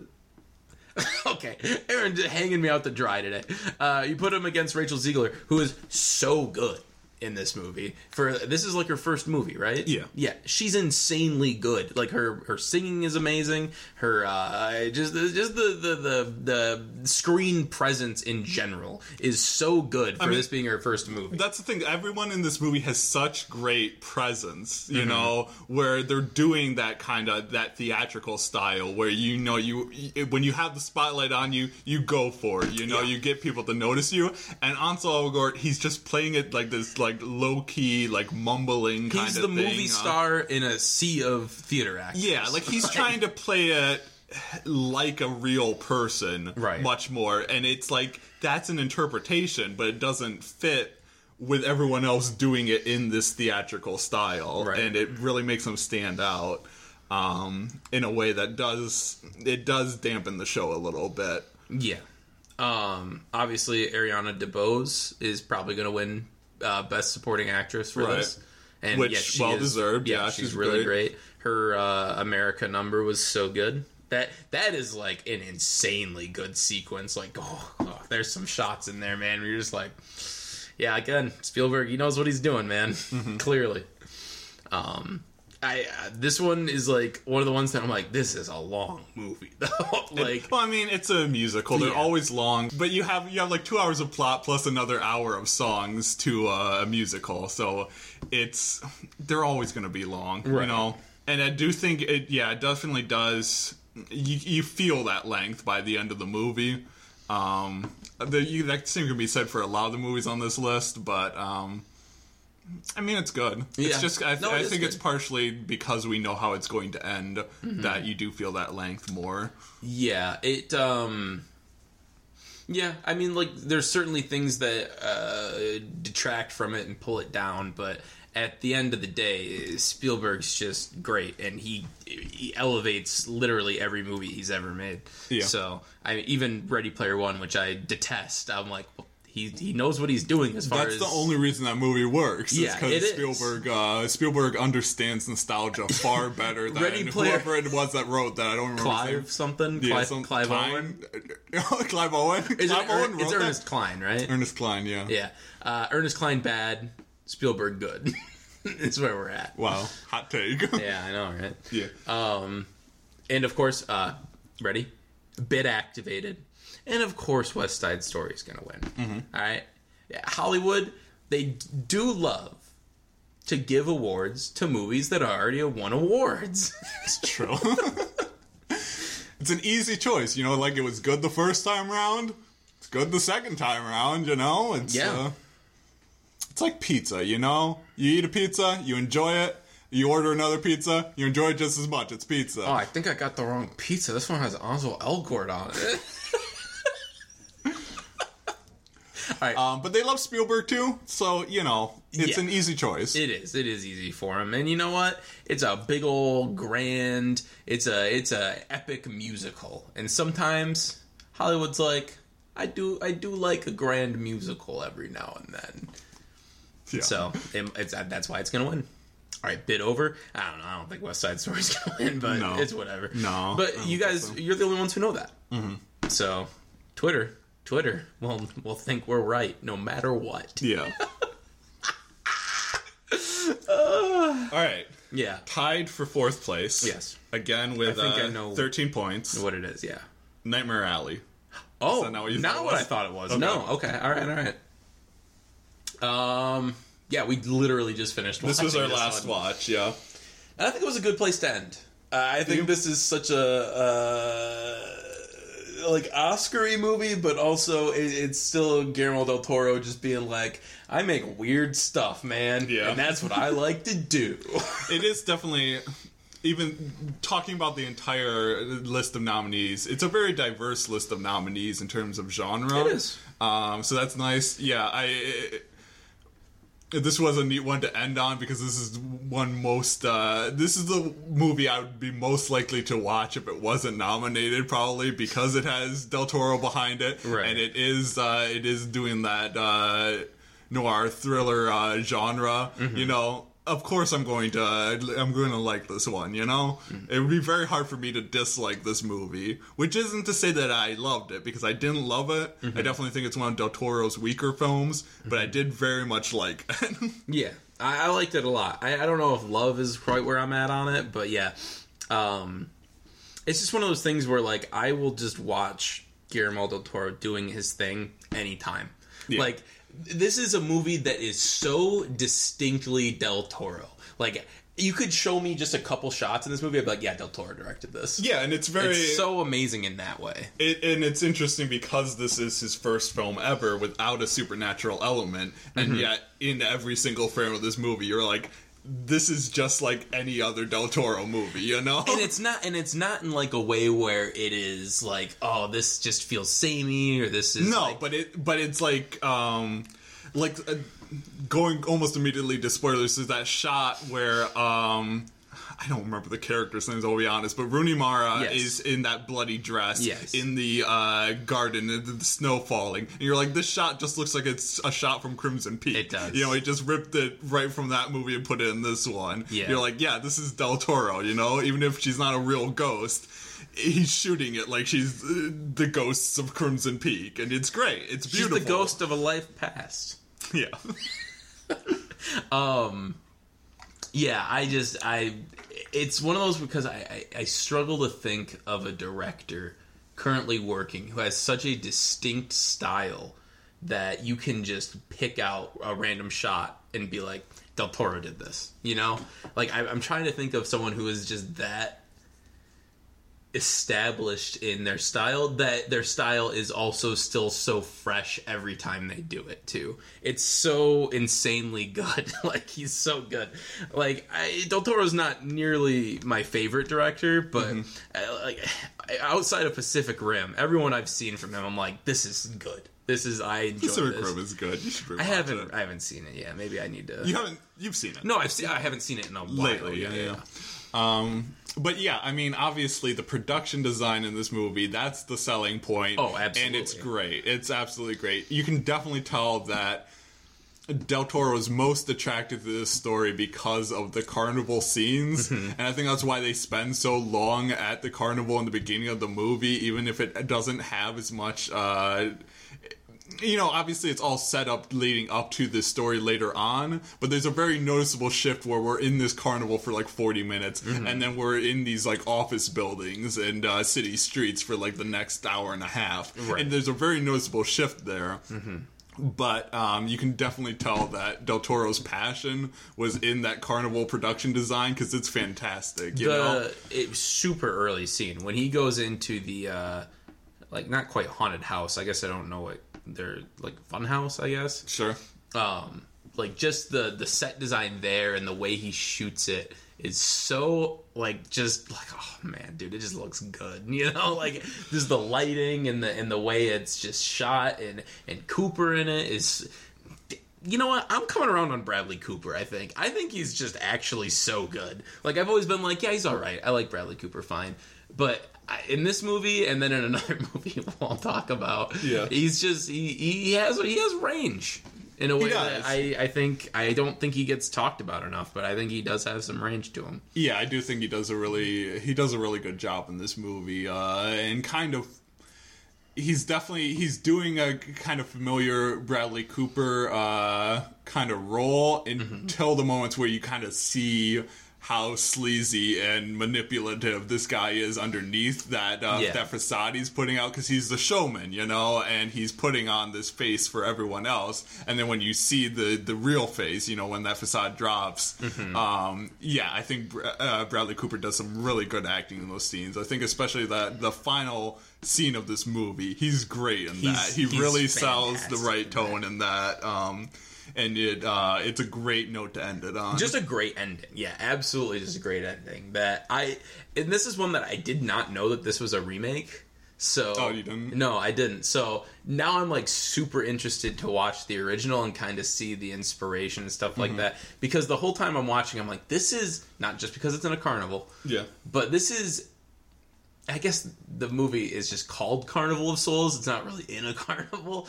But it's so, like, it has the same vibe, and I loved Carnival of Souls. So it's just really interesting to watch a movie that I feel like there was clearly inspiration taken from that movie, because it just feels like a Del Toro, like, must like this. I would be very surprised if Del Toro does not like Carnival of Souls, because it is very him.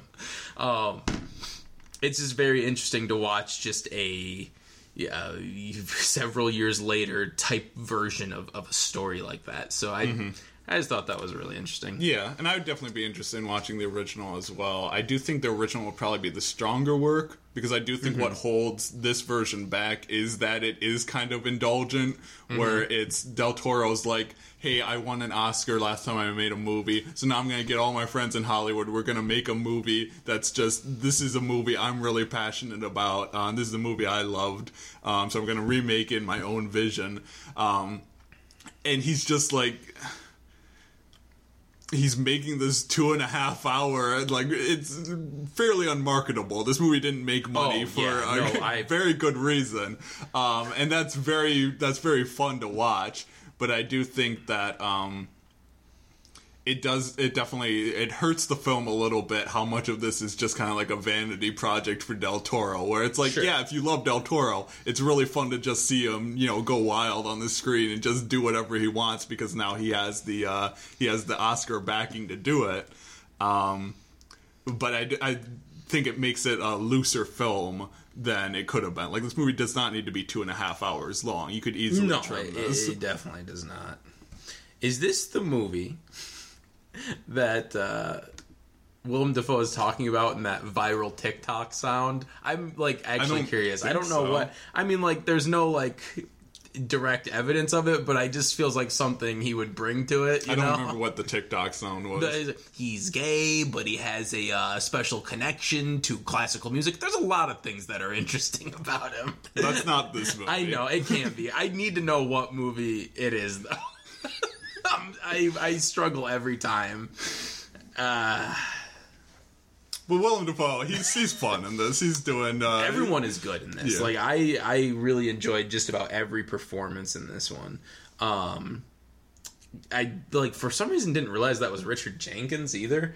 But then, like, now that I'm thinking, I'm like, yeah, that's Richard Jenkins. Yeah, well, because he was in Shape of Water, so it's just like, it's just him being like, I won the Oscar for Shape of Water, let's just do that again, kind of. This Tony one's Collette, less weird, there's no fish in it. There are no fish that I saw with, there might have been some fish in the background. I didn't see them. Yeah.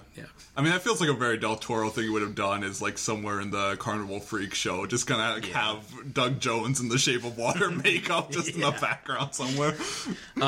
Always loved seeing Rooney Mara and stuff, so that was fun. Yeah. What has she been up to? I kind of miss seeing her. She hasn't really done anything in a long time. Ghost Story is really the last thing. Yeah, I'm not sure. Yeah, anyway, sorry, that's not important. But yeah, really the standout is Cooper. I think Cooper is just so outstandingly good in this. Like, to the point where I'm like, I think I really like Bradley Cooper in movies now. I think I just am down with it. Yeah. If he's going to continue doing stuff, not necessarily against type, because he shows his range, I guess, is more what I'm looking for out of him. Kate Blanchett's fine. I think Kate Blanchett's one of those actresses where I'm just like, yeah, you just... It's the same thing with Will Smith. You get what you're getting when you hire Kate Blanchett, you know? So... Yeah, you know exactly how her character is going to turn out by the end of the story because it's Kate Blanchett. It's Kate Blanchett, yeah, absolutely. I don't know. I don't know that I have much else to say about Nightmare Alley. I think we're just good on that one. Yeah, I mean, it was very entertaining, but it's... I don't see it winning in any way. It definitely feels just kind of like we gave you an Oscar last time you made a movie, so we'll throw a nom your way for this one. But I don't think anyone's really that passionate about it to give it a best picture kind of thing. Because, I mean, I do think it's one of Del Toro's weaker films. I don't think it's his worst film. I'd have to definitely look at it. But it definitely didn't. It wasn't as gripping as the films he makes with supernatural elements, you know? No. Yeah, I mean, Crimson Peak will probably stay my favorite for a long time. That movie is just so good. But yeah, it'd be in near... I mean, I like it better than either of the Blade movies. So. Well, you only did the one. Oh, that's right. You only did two. That's right. Yeah. That's right.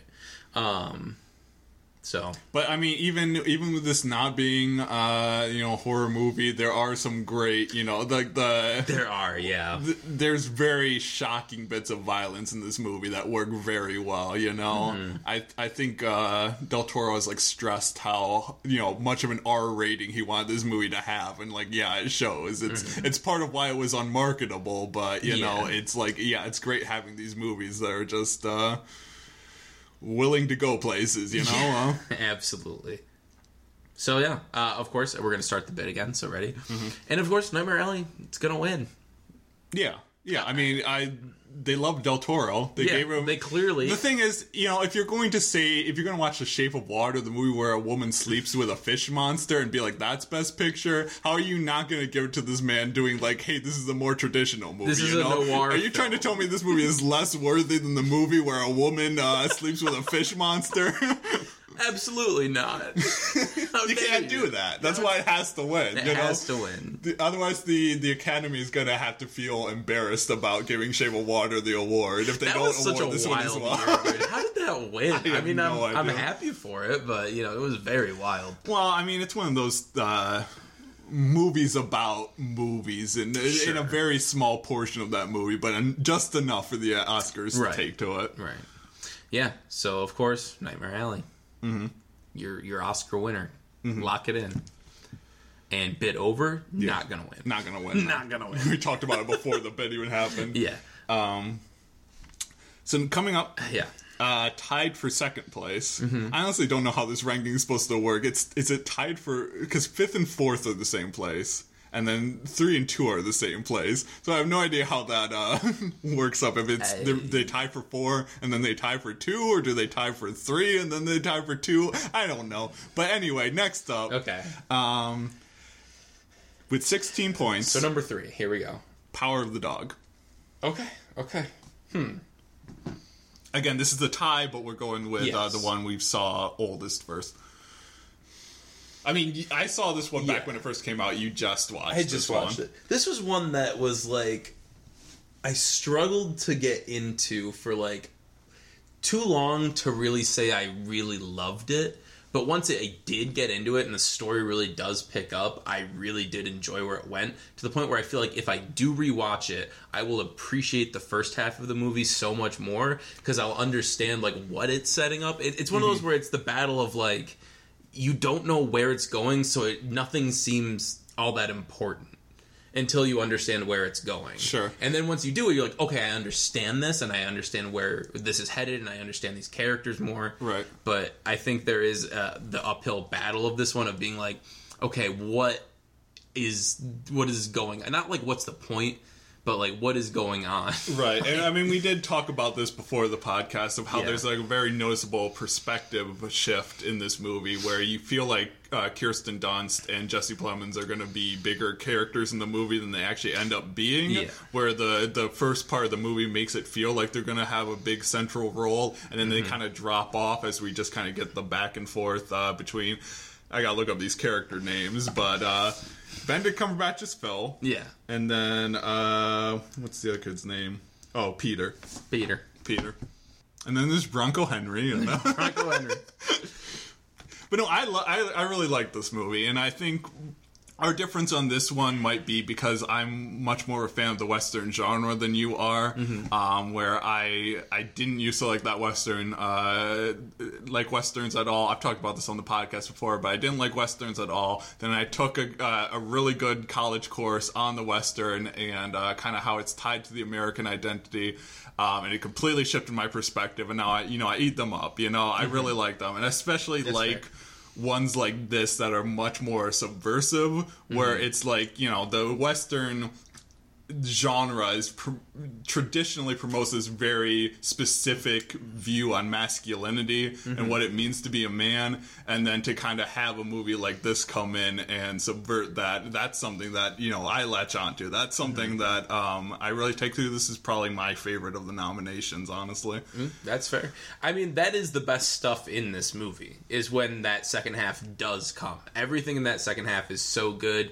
I think Benedict Cumberbatch, Phil's character, is so interesting, and he does such a good job in the role too. Like, I think Will Smith is going to win this award, but I think Benedict Cumberbatch would be my pick for favorite, because he just does play him as such a real character, for as cruel as he is, and as you like understand the character in a way that I think comes through entirely in Cumberbatch's performance, because he is.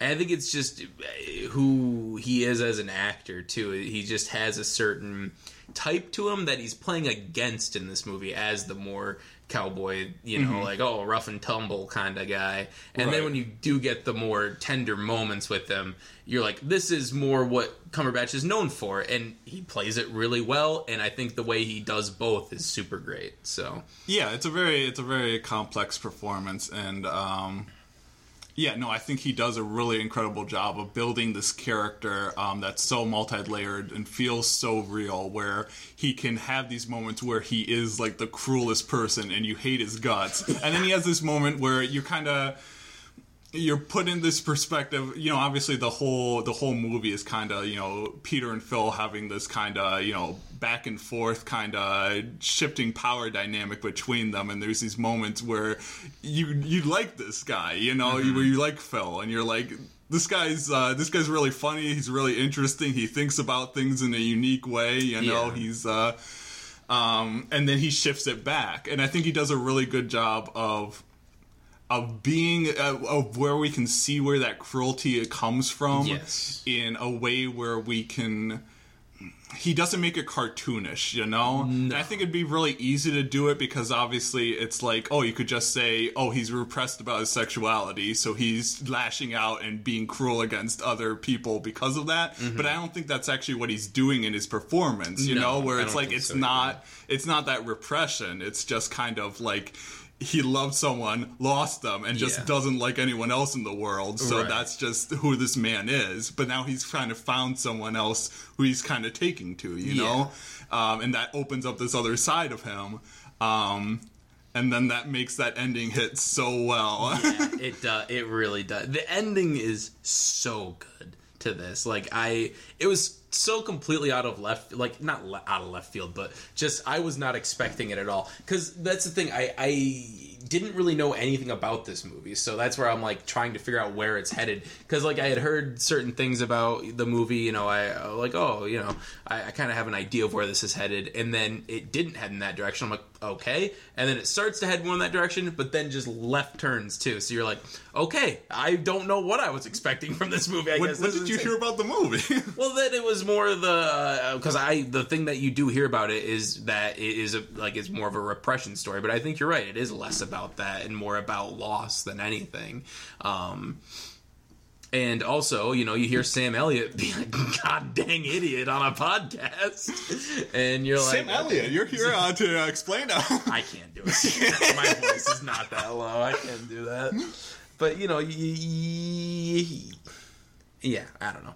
It's one of those where you hear things about it, and then you're like, okay, I have an idea of what I'm getting into. And then you watch it, and you're like, okay, I had no idea what I was getting into, but I like it better for it. I think this is a much more interesting story the way it's actually told, so...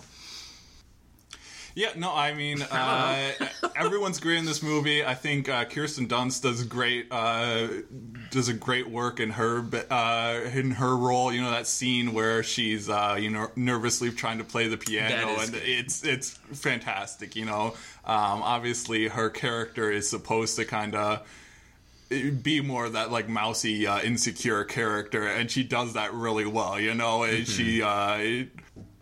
it's nice to see her on screen again, you know, being able to get some time to shine, because very, very underappreciated.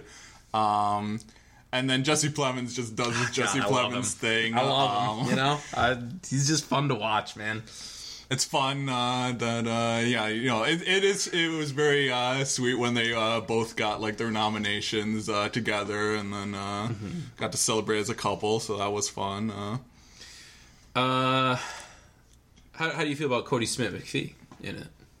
It's good. I mean, he's he has that kind of, you know, you don't see it really coming from him, which is what works so well about this the movie, where you have that moment where you're like, oh, he's gonna kill this dude. Where it's like you don't really anticipate it at all, where you kind of buy into the way he wants Phil to see him, to have Phil let his guard down around him, and you kind of as the audience member let your guard down around him as well, and then you're like, oh no, we shouldn't have done that, this dude's out to kill, which is great. It is great. So I think he does a really good job, plus that scene at the beginning where he just goes out and hula hoops, you know, aggressively hula hoops too, it's so funny. That's funny.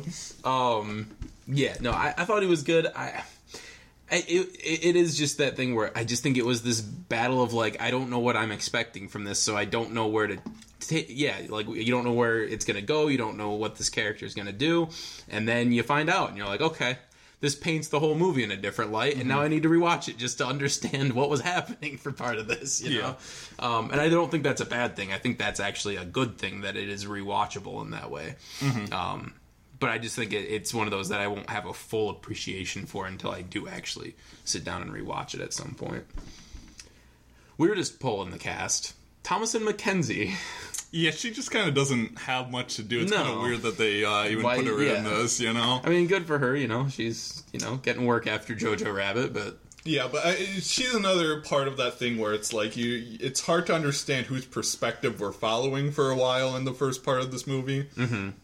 Where, yeah, they just kind of throw her in there, and we naturally kind of think that her character is going to be more important because it's an actor we know, and then she doesn't. She's just not really any part of the story at all. No, she's just kind of there. I did think the vistas, the landscapes were just beautiful. Right. This is like on location shooting. Yeah, on location in New Zealand, not the American West. What do they know about the American West? Is that your? Well, I don't know if they know a goddamn thing about the American West. It's bad. It's not good. It's not really even close. But yeah, I don't know. It's a good movie. I liked it. Yeah, it's a very good movie. Yeah, I mean, it is very much kind of like that slow burn and very subtle, too, where you kind of really have to pay attention to even understand how Phil dies, you know? Mm-hmm. Where it's like they don't really necessarily spell it out all that much. You just kind of have to pay attention to the tiny little clues. And it's great. It's and great then when they do, there's a distinct moment where I'm like, oh, yeah. Forgot they mentioned that earlier. Yeah, that's right. Yeah. Whoops. Yeah. And that's great. I love that when a film can do that, where it just kind of trusts its audience to just pick up on those details. And that's, puts so I mean, that's many... pretty much the entire film. Like, obviously, we joke about Bronco Henry, but because it's so funny how well done it is, how they incorporate this into the story, where we instantly understand their relationship to one another, but they only ever do it in these very subtle ways. Yeah. I think the scene where he's in the forest with the handkerchief, I wouldn't necessarily call that subtle, but yeah, sure. But I mean, they never explicitly state anything. You're still just like, oh. He just thrusts into it. That's all he does. I forgot what I was going to say about I don't remember anymore. I think it does such a good job of putting these pieces into play that you don't even think are going to be a bigger thing until later. Like, he never wears gloves for any of this. That's a whole thing. Yeah. He's castrating the bulls. Oh, last one, you end up nicking yourself, and then it's just like that eventually evolves into more and more and more. Yeah. And then you just are like, oh, he's going out. He's just. Kid's just a little weird. He's just cutting up cows. I don't know. He's just a weird dude sometimes. Right, like that scene, it's just like so... It just feels like atmospheric when you first watch it, where you're just like, yeah, this is kind of like a... just like a poetic little kind of scene, where you're just establishing the environment and the characters and all that sort of stuff, but then it just comes back in the biggest way. Yeah, absolutely. So, in that way, I really did like it. Again, I think I'll like it more on rewatch, but until then, what can I say about it, It's good. Alright, do you want to do the bit? Time for the bit, everybody. Alright, so, and of course, Power of the Dog. Yeah. It's going to win. It's going to win Best Picture. I mean, honestly, sure. I think it has probably... It's definitely either going to be this or Coda. But I would say Power of the Dog because it has that kind of award backing already. It's kind of swept the circuit already. Hollywood loves westerns. They love. They Netflix is probably throwing a lot of money behind getting that Oscar winner, and this is one of their most worthy contenders too because it's. What would have been their next biggest contender? I can't even think of one. Don't Look Up. Roma. Roma or The Irishman. Oh, yeah. But The Irishman was too long to win Best Picture. I forget that was even nominated for Best... I'm sorry. I remember it's nominated. I forget that was Netflix. Yeah. That did it. I do think this one will win. It just has everything going for it. Amazing performances. Fantastic location, fantastic score too. I thought was so good. Plus, the thing is, the Academy has to kind of give this award to it to make up for snubbing *Brokeback Mountain*. Did they do that? Oh, we're not homophobic. We're awarding the gay cowboy movie 20 years later. 20 years later. Oh, God. And then they can pat themselves on the back for being progressive, Again, that seems to be our through line with all of this, is that they just want to be patted on the back. But... That's what the Academy Awards are for. Absolutely, and we love them for it. Yeah, so that one, not even really a bit. I just do think that one will win. So yeah, it is what it is. Power of the Dog. Yes, your favorite. My, I don't remember where I had it on mine. I think 5th. So top 5.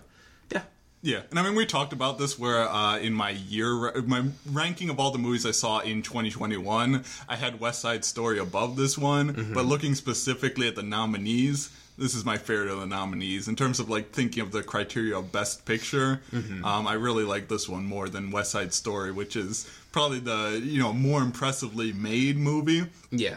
But isn't as thematically rich as this movie. No, I agree. So moving on mm-hmm. to the one that tied with it, also with 16 points, mm-hmm. Licorice Pizza. Yeah. That's the one you were anticipating. Yeah, this one's my favorite of the movies. This one and the next one are, like, pretty much tied for me. I think they could go either way, which is why they went that high. I mean, this one. This was 10 points from Jacob, 6 points from me. You know, this mm-hmm. is kind of the middle of the pack for me, but Jacob really loved this one. So yeah. I'll let you start like we did with Belfast if you want, and then we can just go from there, and Dune as we do. I mean, I enjoyed this movie. I think there's a lot of great pieces to this movie that I really loved. You know, I think the performances are great. Mm-hmm. It's really cool seeing Cooper Hoffman just kind of take up the mantle of his dad and just do a great job in this role. I really liked, you know, you did a really good job of creating this sense of time and place, you know, where you're recreating this very specific era of American history that it's always fun watching that. I think there's so many funny lines throughout this movie, and one extended sequence that's just like the funniest thing in like any film this year. Yeah, everything good. From when they arrive at Bradley Cooper's house up until, you know, when they have to roll the van down the hill because they've run out of gas. Everything in that chunk of the movie is just like perfection. Like that's just like one of the greatest scenes in cinema this year. Yeah. What? No, hit me with it, Aaron. No, I'm just trying to convey positive thoughts because I know we are going to have a conversation about this movie. Yeah. Where I think this movie has a lot of very interesting and impactful things to say about our relationships to one another, the way kind of attraction and attention kind of, you know, become like this same thing, and the way we seek validation in other people when we bounce back and forth between people that we should be looking for validation from and people who are just kind of paying attention to us, and we mistake that for a validation of our identity kind of thing. Mm-hmm. I think there's a lot of interesting ideas there, but I think that this movie would have been stronger if it had ended like a minute earlier, because the elephant in the room about this movie is, of course, the age gap between the two central characters, one being 25, maybe, quote unquote, and the other one being explicitly 15. Yeah. Where I just wish there's a line they cross in the last minute of this movie that I just wish that they hadn't, because you don't need to cross it to keep all the same thematic stuff that you were already doing. And we wouldn't have to really have this conversation as strongly as we do. TikTok wouldn't be as up in arms about it as they are if it didn't cross that line where, you know, it's frustrating that they went there, you know, because again, I don't think it's needed. I don't think it. I think it only hurts the movie where it doesn't add anything to it, and maybe I don't know if you have an argument for it. I agree that, like, because in your review you're like, it's skeezy no matter which way you cut it, you slice it. It was a good pizza pun. Thank you. Yeah. But I think that is wholly intentional. At least I hope it's intentional, because I view the ending of this as like a sort of juxtaposition where in it feels triumphant, but deep down you're like, this is rock bottom. like. And I think that's a super interesting way to end this movie, where, because there's that, you were talking about that scene where they're in the whole end where she's driving backwards, out of gas, gliding backwards down the hills, and at the end of that, just her defeated, like, this is what my life is, and I hate this, but. It's this, when she, this is the thing, we had to talk with spoilers for these movies, because I don't think this movie could be talked about without spoilers in some ways. I mean, the thing is, this is a very loosely structured movie, where it's just kind of bouncing from movie. Yeah, it's bouncing from idea to idea and plot thread to plot thread, and so really the entire narrative arc of this movie ends up being the relationship between Alana and Gary, you know. Like, that's where it starts, that's where it ends, that's the story being told here. I've seen people say, because I've looked into, like, what other people have to say about it, because I'm like, am I, you know, just wrong on this? Like, am I just, you know, just trying to, like, see what other people think about it? Yeah. And there are some people who are like, oh, I don't think the ending is, like, really happening. And I'm like, I don't know that you can read it that way. I mean, I guess you could, but... It is. There is definitely like a dreamy quality to the final shots, where I guess you could argue that, but I don't know if it's really that highly supported the text. I think that's more just kind of like looking for a defense of it. But I do want to return to what you were saying earlier, where it's like, it's important to note, and this is the thing that TikTok and Twitter always forgets, that depicting something is not the same as condoning it. No, and you can say that maybe the ending is intentionally skeevy, or it is a moment of her reaching rock bottom, and I think, yeah, you could read it that way. It just makes it a much, like, darker and depressing movie than it really seems to be throughout the entire runtime, where you reach this point where you're like, oh, it's just like every single relationship in life is going to be the same thing. You're never going to be understood by another person. There's always going to be that kind of, you know, just that everyone else is just not going to ever perceive you in the way that you want to be perceived. And so she just kind of runs to just someone who... It feels more substantial than, you know, like it says. It sounds weird saying this because obviously there's bad connotations to this, but I mean like her best available option kind of thing, right? Where it's like the only her person best who available option is the worst available option, right? Exactly. So I think you could say that maybe that's what the film is trying to say, is that she literally doesn't have any good options, so she ends up picking something that is the worst possible option to go for, but again, that's just like a really dark and depressing kind of theme, which it's questionable. I kind of question whether that was the intention, based on how much this movie is just kind of that fun hangout movie for so much of it. Sure, I guess I see it that way so much more because the entire time, like, these two people are awful for each other. Like, they enable each other in the worst places. Like, clearly they're at completely different levels of...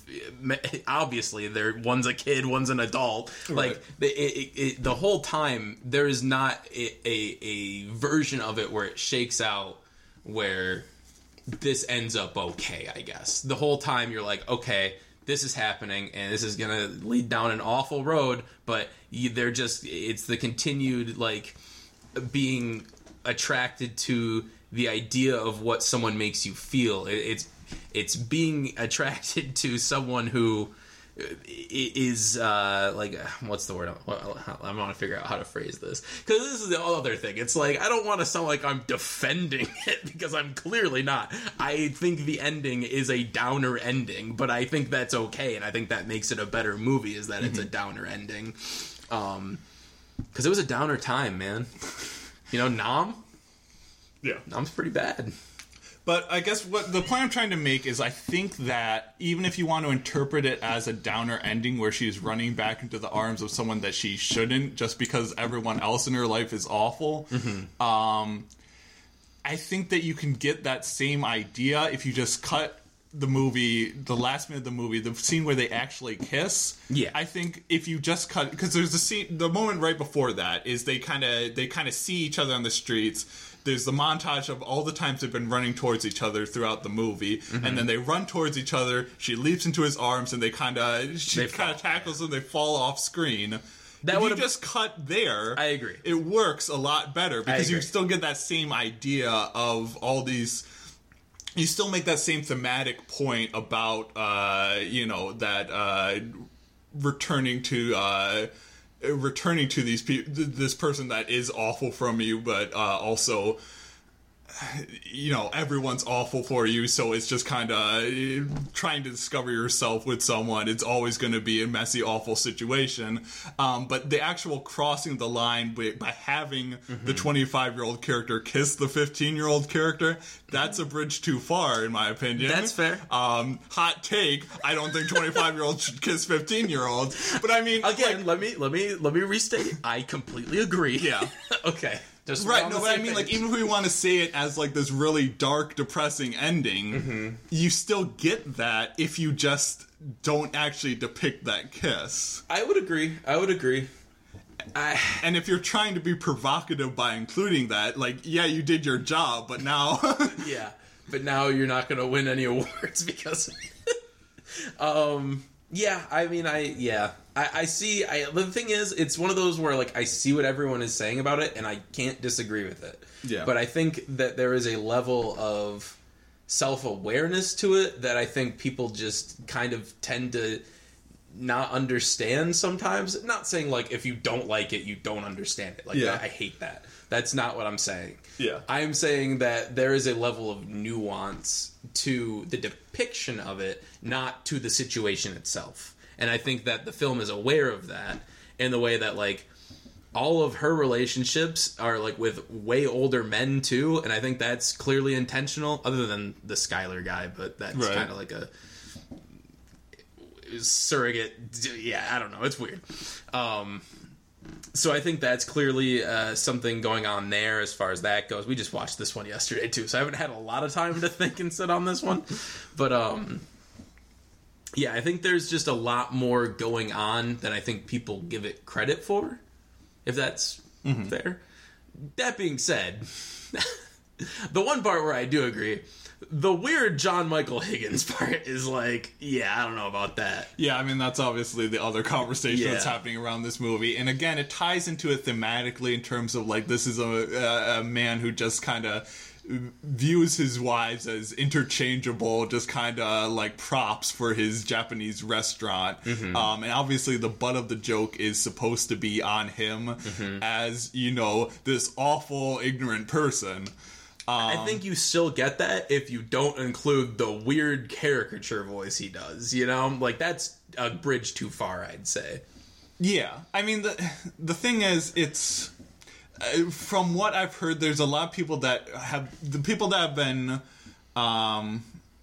that I've heard talk about that moment kind of saw this in a theater, whereas we watched it just the two of us, mm-hmm. and they kind of called out the theater for laughing at that moment. Yeah.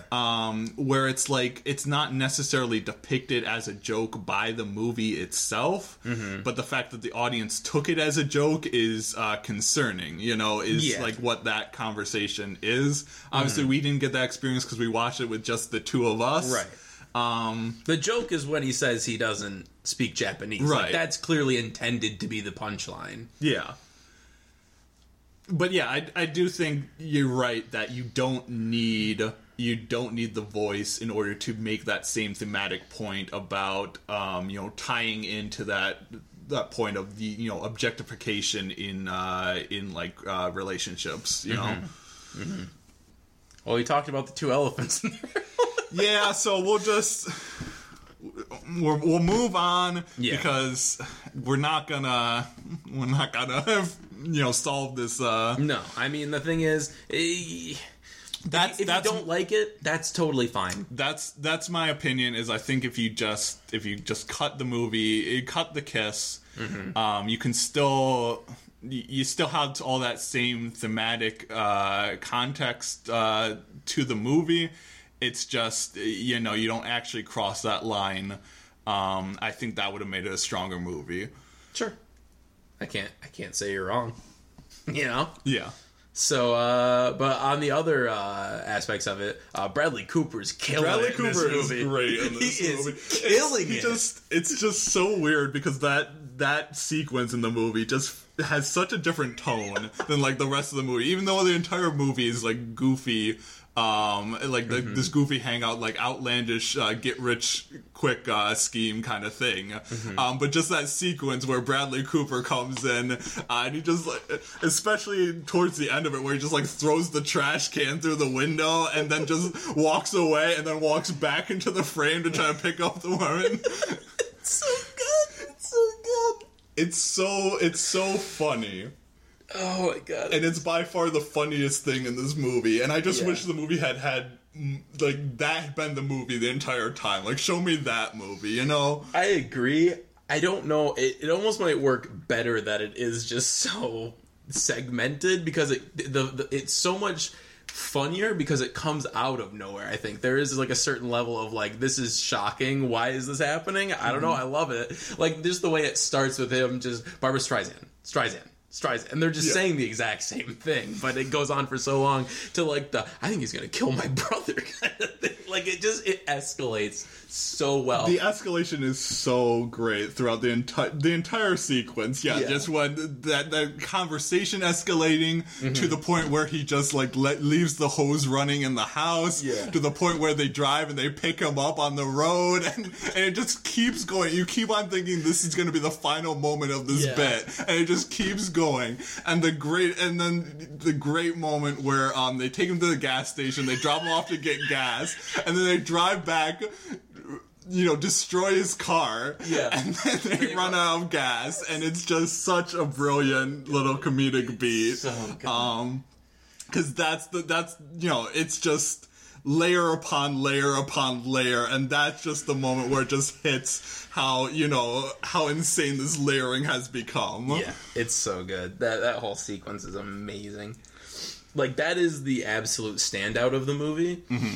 But I do think everything around it works so good too. I think the scene in the restaurant that like starts with them at separate tables, and then Sean Penn is with Alana Hayim, and I don't know their character name. Alana's just named Alana. Yeah. All the Hayim sisters are just named their names. I don't know. Welcome to the movies. But just the escalation of that as well, where it starts out like the scene in Hot Rod where he's like, "Hey, Sullivan, get over here, Sullivan!" Like, it starts out like that, and then continues to build to, okay, he's gonna do this jump. She's drunk out of her mind.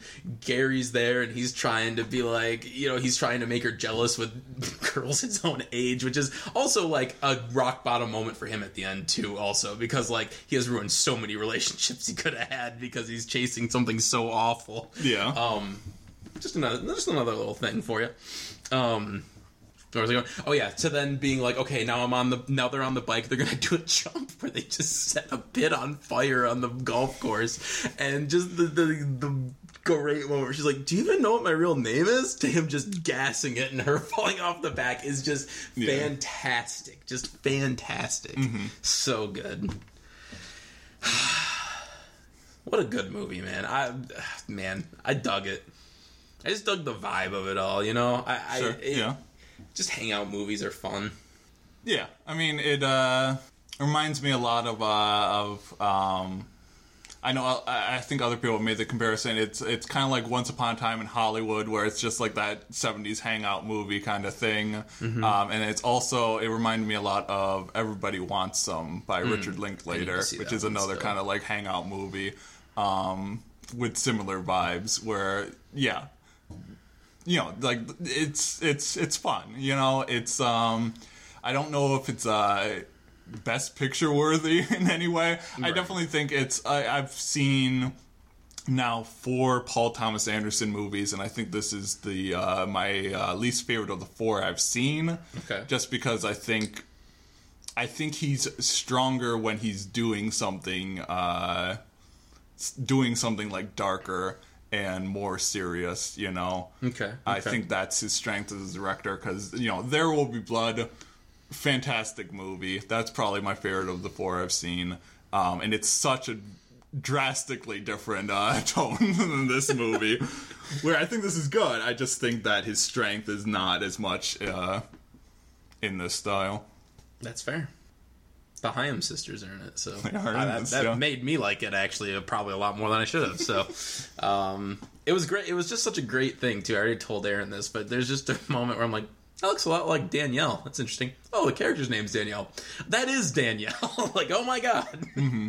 So it's kind of funny. I didn't realize that was their parents too. It's kind of funny. Yeah, it is kind of funny that they also got the parents. Yeah, I don't know. That's Licorice Pizza. All right, bit time. Sure. So then, of course, Licorice Pizza is gonna win. Yeah, of course, Licorice Pizza is gonna win because Hollywood's filled with pedophiles. Yep, of course, they're gonna award this. All right, that's about where that was gonna go. But yeah, just well shot, well acted, just a lot of fun, just a good time at the movies. Except we sat at home and watched it. That's true, we did. Anything else to say about that? Or is the bit done? That was my bit. I hope it does win, so that's the clip we have to use. Alright, so number 1. Number one. Last pick. And this is because this one... Hang on, let me open up my phone so I can confirm the point count. Got 9 points from both of us. Yeah, this was our second place choice. Drive My Car. Yeah. What a wild movie this is. This is wild, and like wild, not the way you'd think. Like, it's not like anything crazy happens in it. It's just a strange film in the way it's made and presented, but it works so well. Yeah. I mean, it's like a slow burn therapy session, so not exactly what I expected from the movie, but like... Yeah, I got my money's worth, you know? I feel like I processed some things as a person from watching this. Like, yeah, okay, I'm down. Yeah. Oh, man, this one... Oh, my God, it's so good. It's so good. I mean, I'm definitely glad that this got a nomination, because I do think it's going to, cause a lot of people to watch this movie that otherwise wouldn't have, because it's a 3-hour foreign film that doesn't have as as sexy of a hook as something like Parasite, where you're like, there's more intrigue to this idea of there's this family infiltrating the rich family's house, and then there's people living under the house, and like that's a very showy premise. Whereas this one is literally like, hey, it's this playwright, he's grieving, he drives around in a car for 3 hours. It's the best movie you've ever seen. Yeah, and it's just so sure of itself too, and that's deliberately paced. Movies are just so interesting to me because there's just such a level of confidence that I think few people would have with a movie like this, making a movie like this. There would be, most people would cut it down a lot or would add some like larger sequence to it. Mm-hmm. But this is just, it is what it is the whole time. It's just, it's a guy processing his grief for 3 hours, and it's an important movie, and I'm glad it's made. Yeah, I mean, one of the things I knew about this movie going in is that the opening credits don't hit until 40 minutes into the runtime. That was one of the facts I knew. And yeah, so speaking to the deliberate pace, it's such a baller move to do that. That it is really fun when it happens. But I'll be honest, when it did happen, I was not anticipating it, because it did not feel like 40 minutes had passed already. Like, I knew the fact that it happened 40 minutes in, and then when it did happen, I was like, this can't possibly have been 40 minutes already. People must have been exaggerating that, but it was 40 minutes. Well, it's all just setting the stage so well, too. Right, it is such a... Yeah, continuing off of what you said, that, like, a lot of movies wouldn't make time for... a prologue kind of sequence like the first 40 minutes of this movie, because it's like everything that is all the information that's conveyed in that 40 minutes is like revisited later. Mm-hmm. Like he talks about his relationship with his wife, and how she was sleeping with other people, and like this dynamic between them, how she would tell him stories after they made love, all that sort of stuff. It's all talked about later, whereas a movie could be like, okay, since we have that exposition, we don't need this earlier scene, right, because that's what exposition is for. But I think ultimately it makes the film so much stronger to have that, because we see how it is in practice and we get more of the story than we would if someone else was trying to convey it. Because I think that's a lot of what this movie is trying to talk about, yes, is our limitations in being able to express ourselves to other people, and kind of our limitations of what we know and what we don't know about other people. Mm-hmm. Whereas getting that more objective view about it is very essential to that. In a way that straight exposition wouldn't be.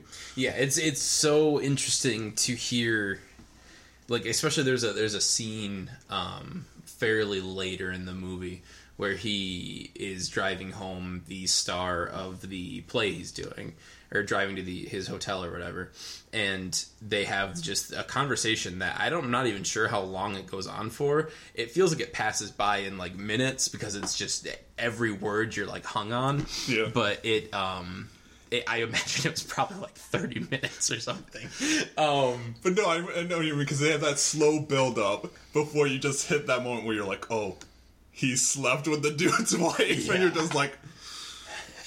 yeah. Like, not just that he slept with the dude's wife, but like that they both know it. They're not going to talk about what it. Yeah, is what the moment is that they're both, without like explicitly stating it, mm-hmm, it's like, not only does he know, but he knows that he knows, yeah, and now they're having that conversation. I love when that happens in movies, you know, that instantly hooks you. Yeah, it's so... And just the continuation, because it starts with a story that the wife is trying to turn into a show that she's, like, working on, and the way that he gets this little extra piece, because it had been years and he doesn't know how the story ends, and it's just this little thing, and he's getting the rest of the story from someone who heard it in such a situation that he would not have wanted him to hear it. And, you know, like, it's kind of an interesting it's so good. It's so good. But I think it's an incredibly powerful moment, though, because it is, like, you know, it's more important to him to mm-hmm know how the story ends, yeah, than to get mad at this guy and, like, kick him out of the car, you know. And I think that's a really... It's just such a... It's such a, like, mature movie, you know what I yes mean? Where it is very much just kind of like this this reflection on relationships that it's really appealing when movies, you know, kind of have that. Or adult in that way. They have a level of understanding of human emotion and a way of knowing how to process human emotion that's not just like, I hate you, get out of here. Right, it's a way of how they can, you know, create, like, these complex emotions and relationships between characters. This understanding that, you know, life is messy, and sometimes you just kind of have to embrace the messiness. Mm-hmm. That it's really nice when movies do that instead of go for, like, cheap melodrama, right, or something. Or it's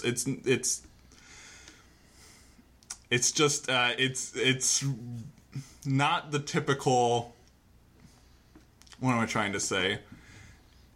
I don't know. It's almost 4 a.m. I don't know why we saved this one for last, because this is the one I most want to talk, you know, coherently about, but I'm struggling to find the words. I just think it's a really good movie. There's such a good moment where he's talking to... I'm trying to figure out character names, but he's speaking to his driver, mm-hmm, and they have had this really deep bonding experience. They're driving to go to her childhood village or town or whatever it is. And there's just this moment where she kind of lays this, like, really, like, heavy thought that, like, yeah, it's something that you think about and you're like, yeah, of course. But it's when you're deep in the pits of grief and of like disbelief, I suppose. It's not one that comes to you, but she's just like, isn't it possible that your wife did really love you, mm-hmm. and also was seeing other men? Like, there, people are so much more complex than just this idea of, oh, my wife was seeing other men, so she didn't love me or didn't respect me or anything like that. And I think there is a certain level of that, and that is something that he has to struggle and wrestle with. But it's also this idea of seeing her as more of a complex person, where she was also struggling with things. Obviously, they lost a child, and that was something that is very present throughout the entire movie. Clearly, there's the entire dynamic with the driver, who is the same age as his daughter would have been had she not passed. Yeah. So there's just a lot, man. There's a lot going on. I love movies that are just like, see people as people, man. I'm like, oh, that's interesting.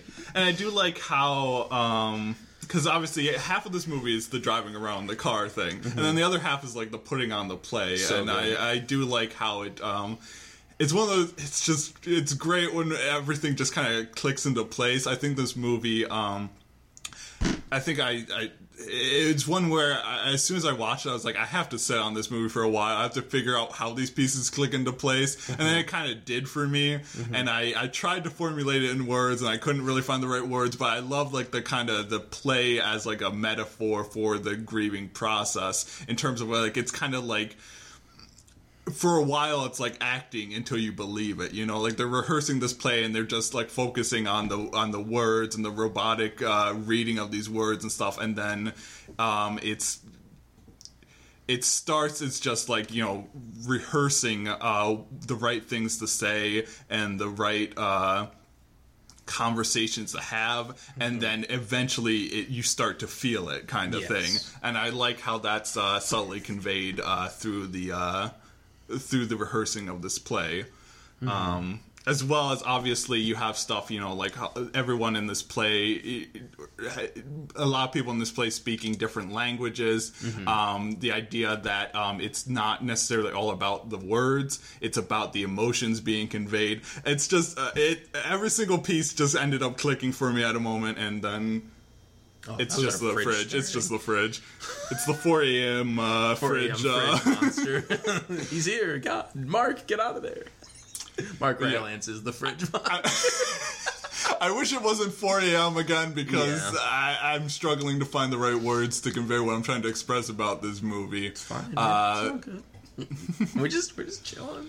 But it's just, it's good. I really, really love the ending, like, not the ending before the epilogue part of the movie, right. I guess is what you call it. Just that whole final scene of the play played out, and the quietness of it, mm-hmm. and just the reflective nature of it. And it's such an interesting scene, because it is just focused in on our lead, who's, I can't remember his name, Kafuku probably is the last name, but it's just so focused in on him, and he's playing this role that he doesn't want to play anymore, but he has to. We go on living, you know, like that's right. That's so what I mean. Yeah. It's so good. It's so good. And speaking of the epilogue too, I think it's a very interesting note to end it on, where you kind of, it's this very brief scene where mm-hmm. The driver enters the supermarket. She's wearing a mask. She picks up some groceries and she walks back out to her car, and that's it. Mm-hmm. But I do think it's a very interesting little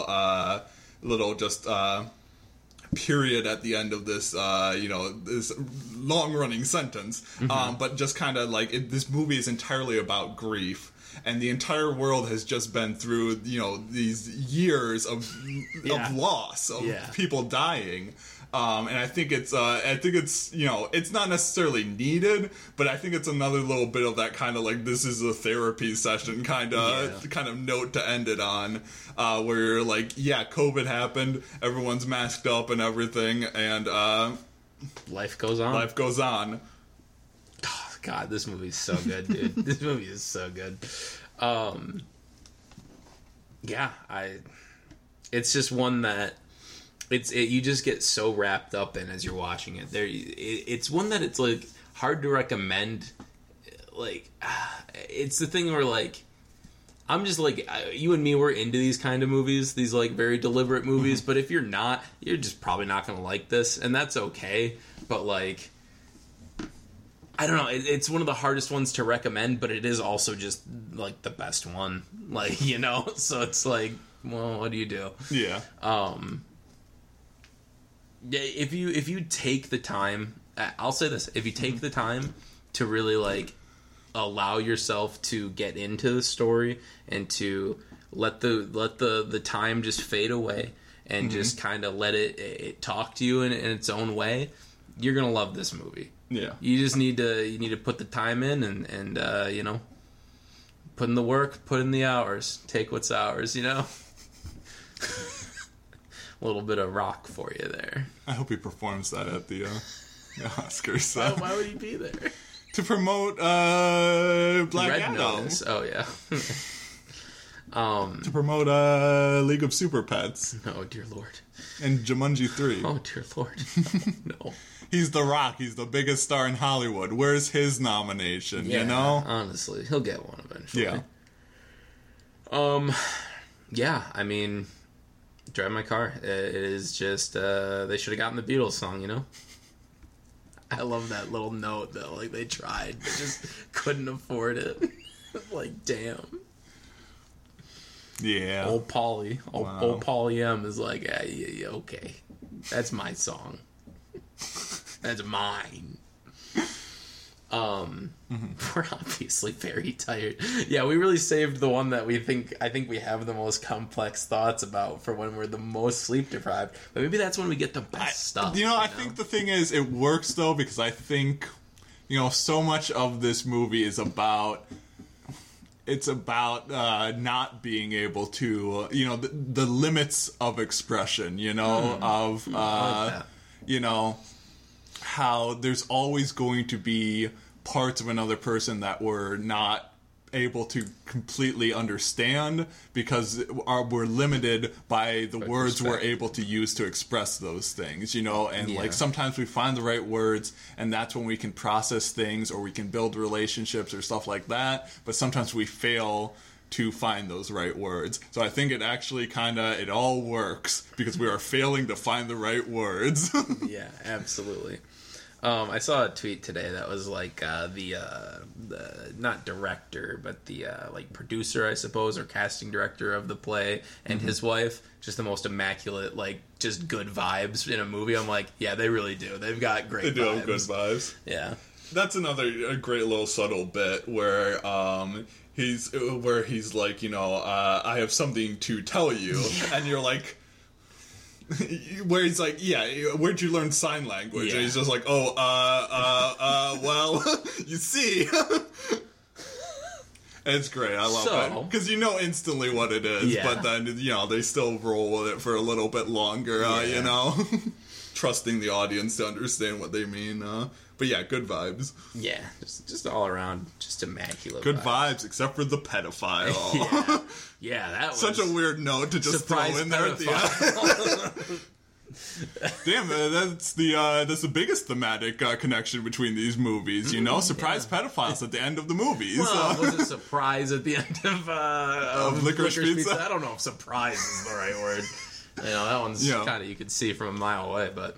let's be honest, we could see this one from a mile away. He had bad vibes. Bad vibes the entire time. Killed a dude somehow. I'm like, what the hell did he do to that guy? Like, he was gone for like a minute. Yeah, and it's so great when he's just like, can I change my clothes, you know? He's just like, he knows what's coming. Like, he's like, I admit it. I admit to everything. All right, and I'm done here. Can I go? Yeah. And we knew, and of course, Drive My Car is going to win. Yeah, okay, all right. The bit starting now. Go for it. Okay, and of course, Drive My Car was going to win because, you know, this is the new era for the Academy, you know, because they Parasite, you know, broke the glass ceiling of foreign films for Best Picture Awards, and they're just going to keep that going, you know? Yeah, they're gonna drive that car forward with Drive My Car. You know? Definitely the backlash to Parasite winning from old racist people definitely won't change this from getting the love it deserves. Definitely not. Right. But you see, this movie's longer, so... Than Parasite? This movie's longer than Parasite, so that's why they'll like it more, you know? Interesting.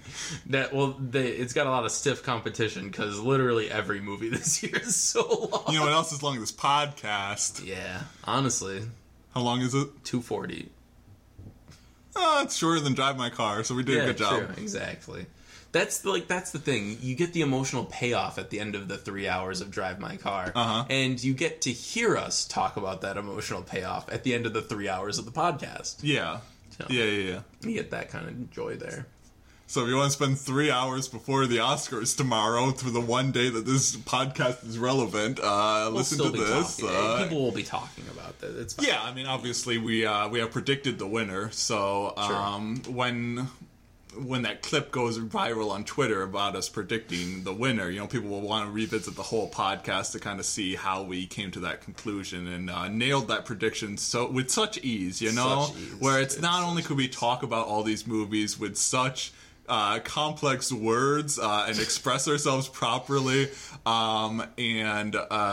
plus a celebrity guest. You know. But it's not just that we had a good discussion, it's that we used our brain power and scientific method to predict the winner with 100% precision, yeah.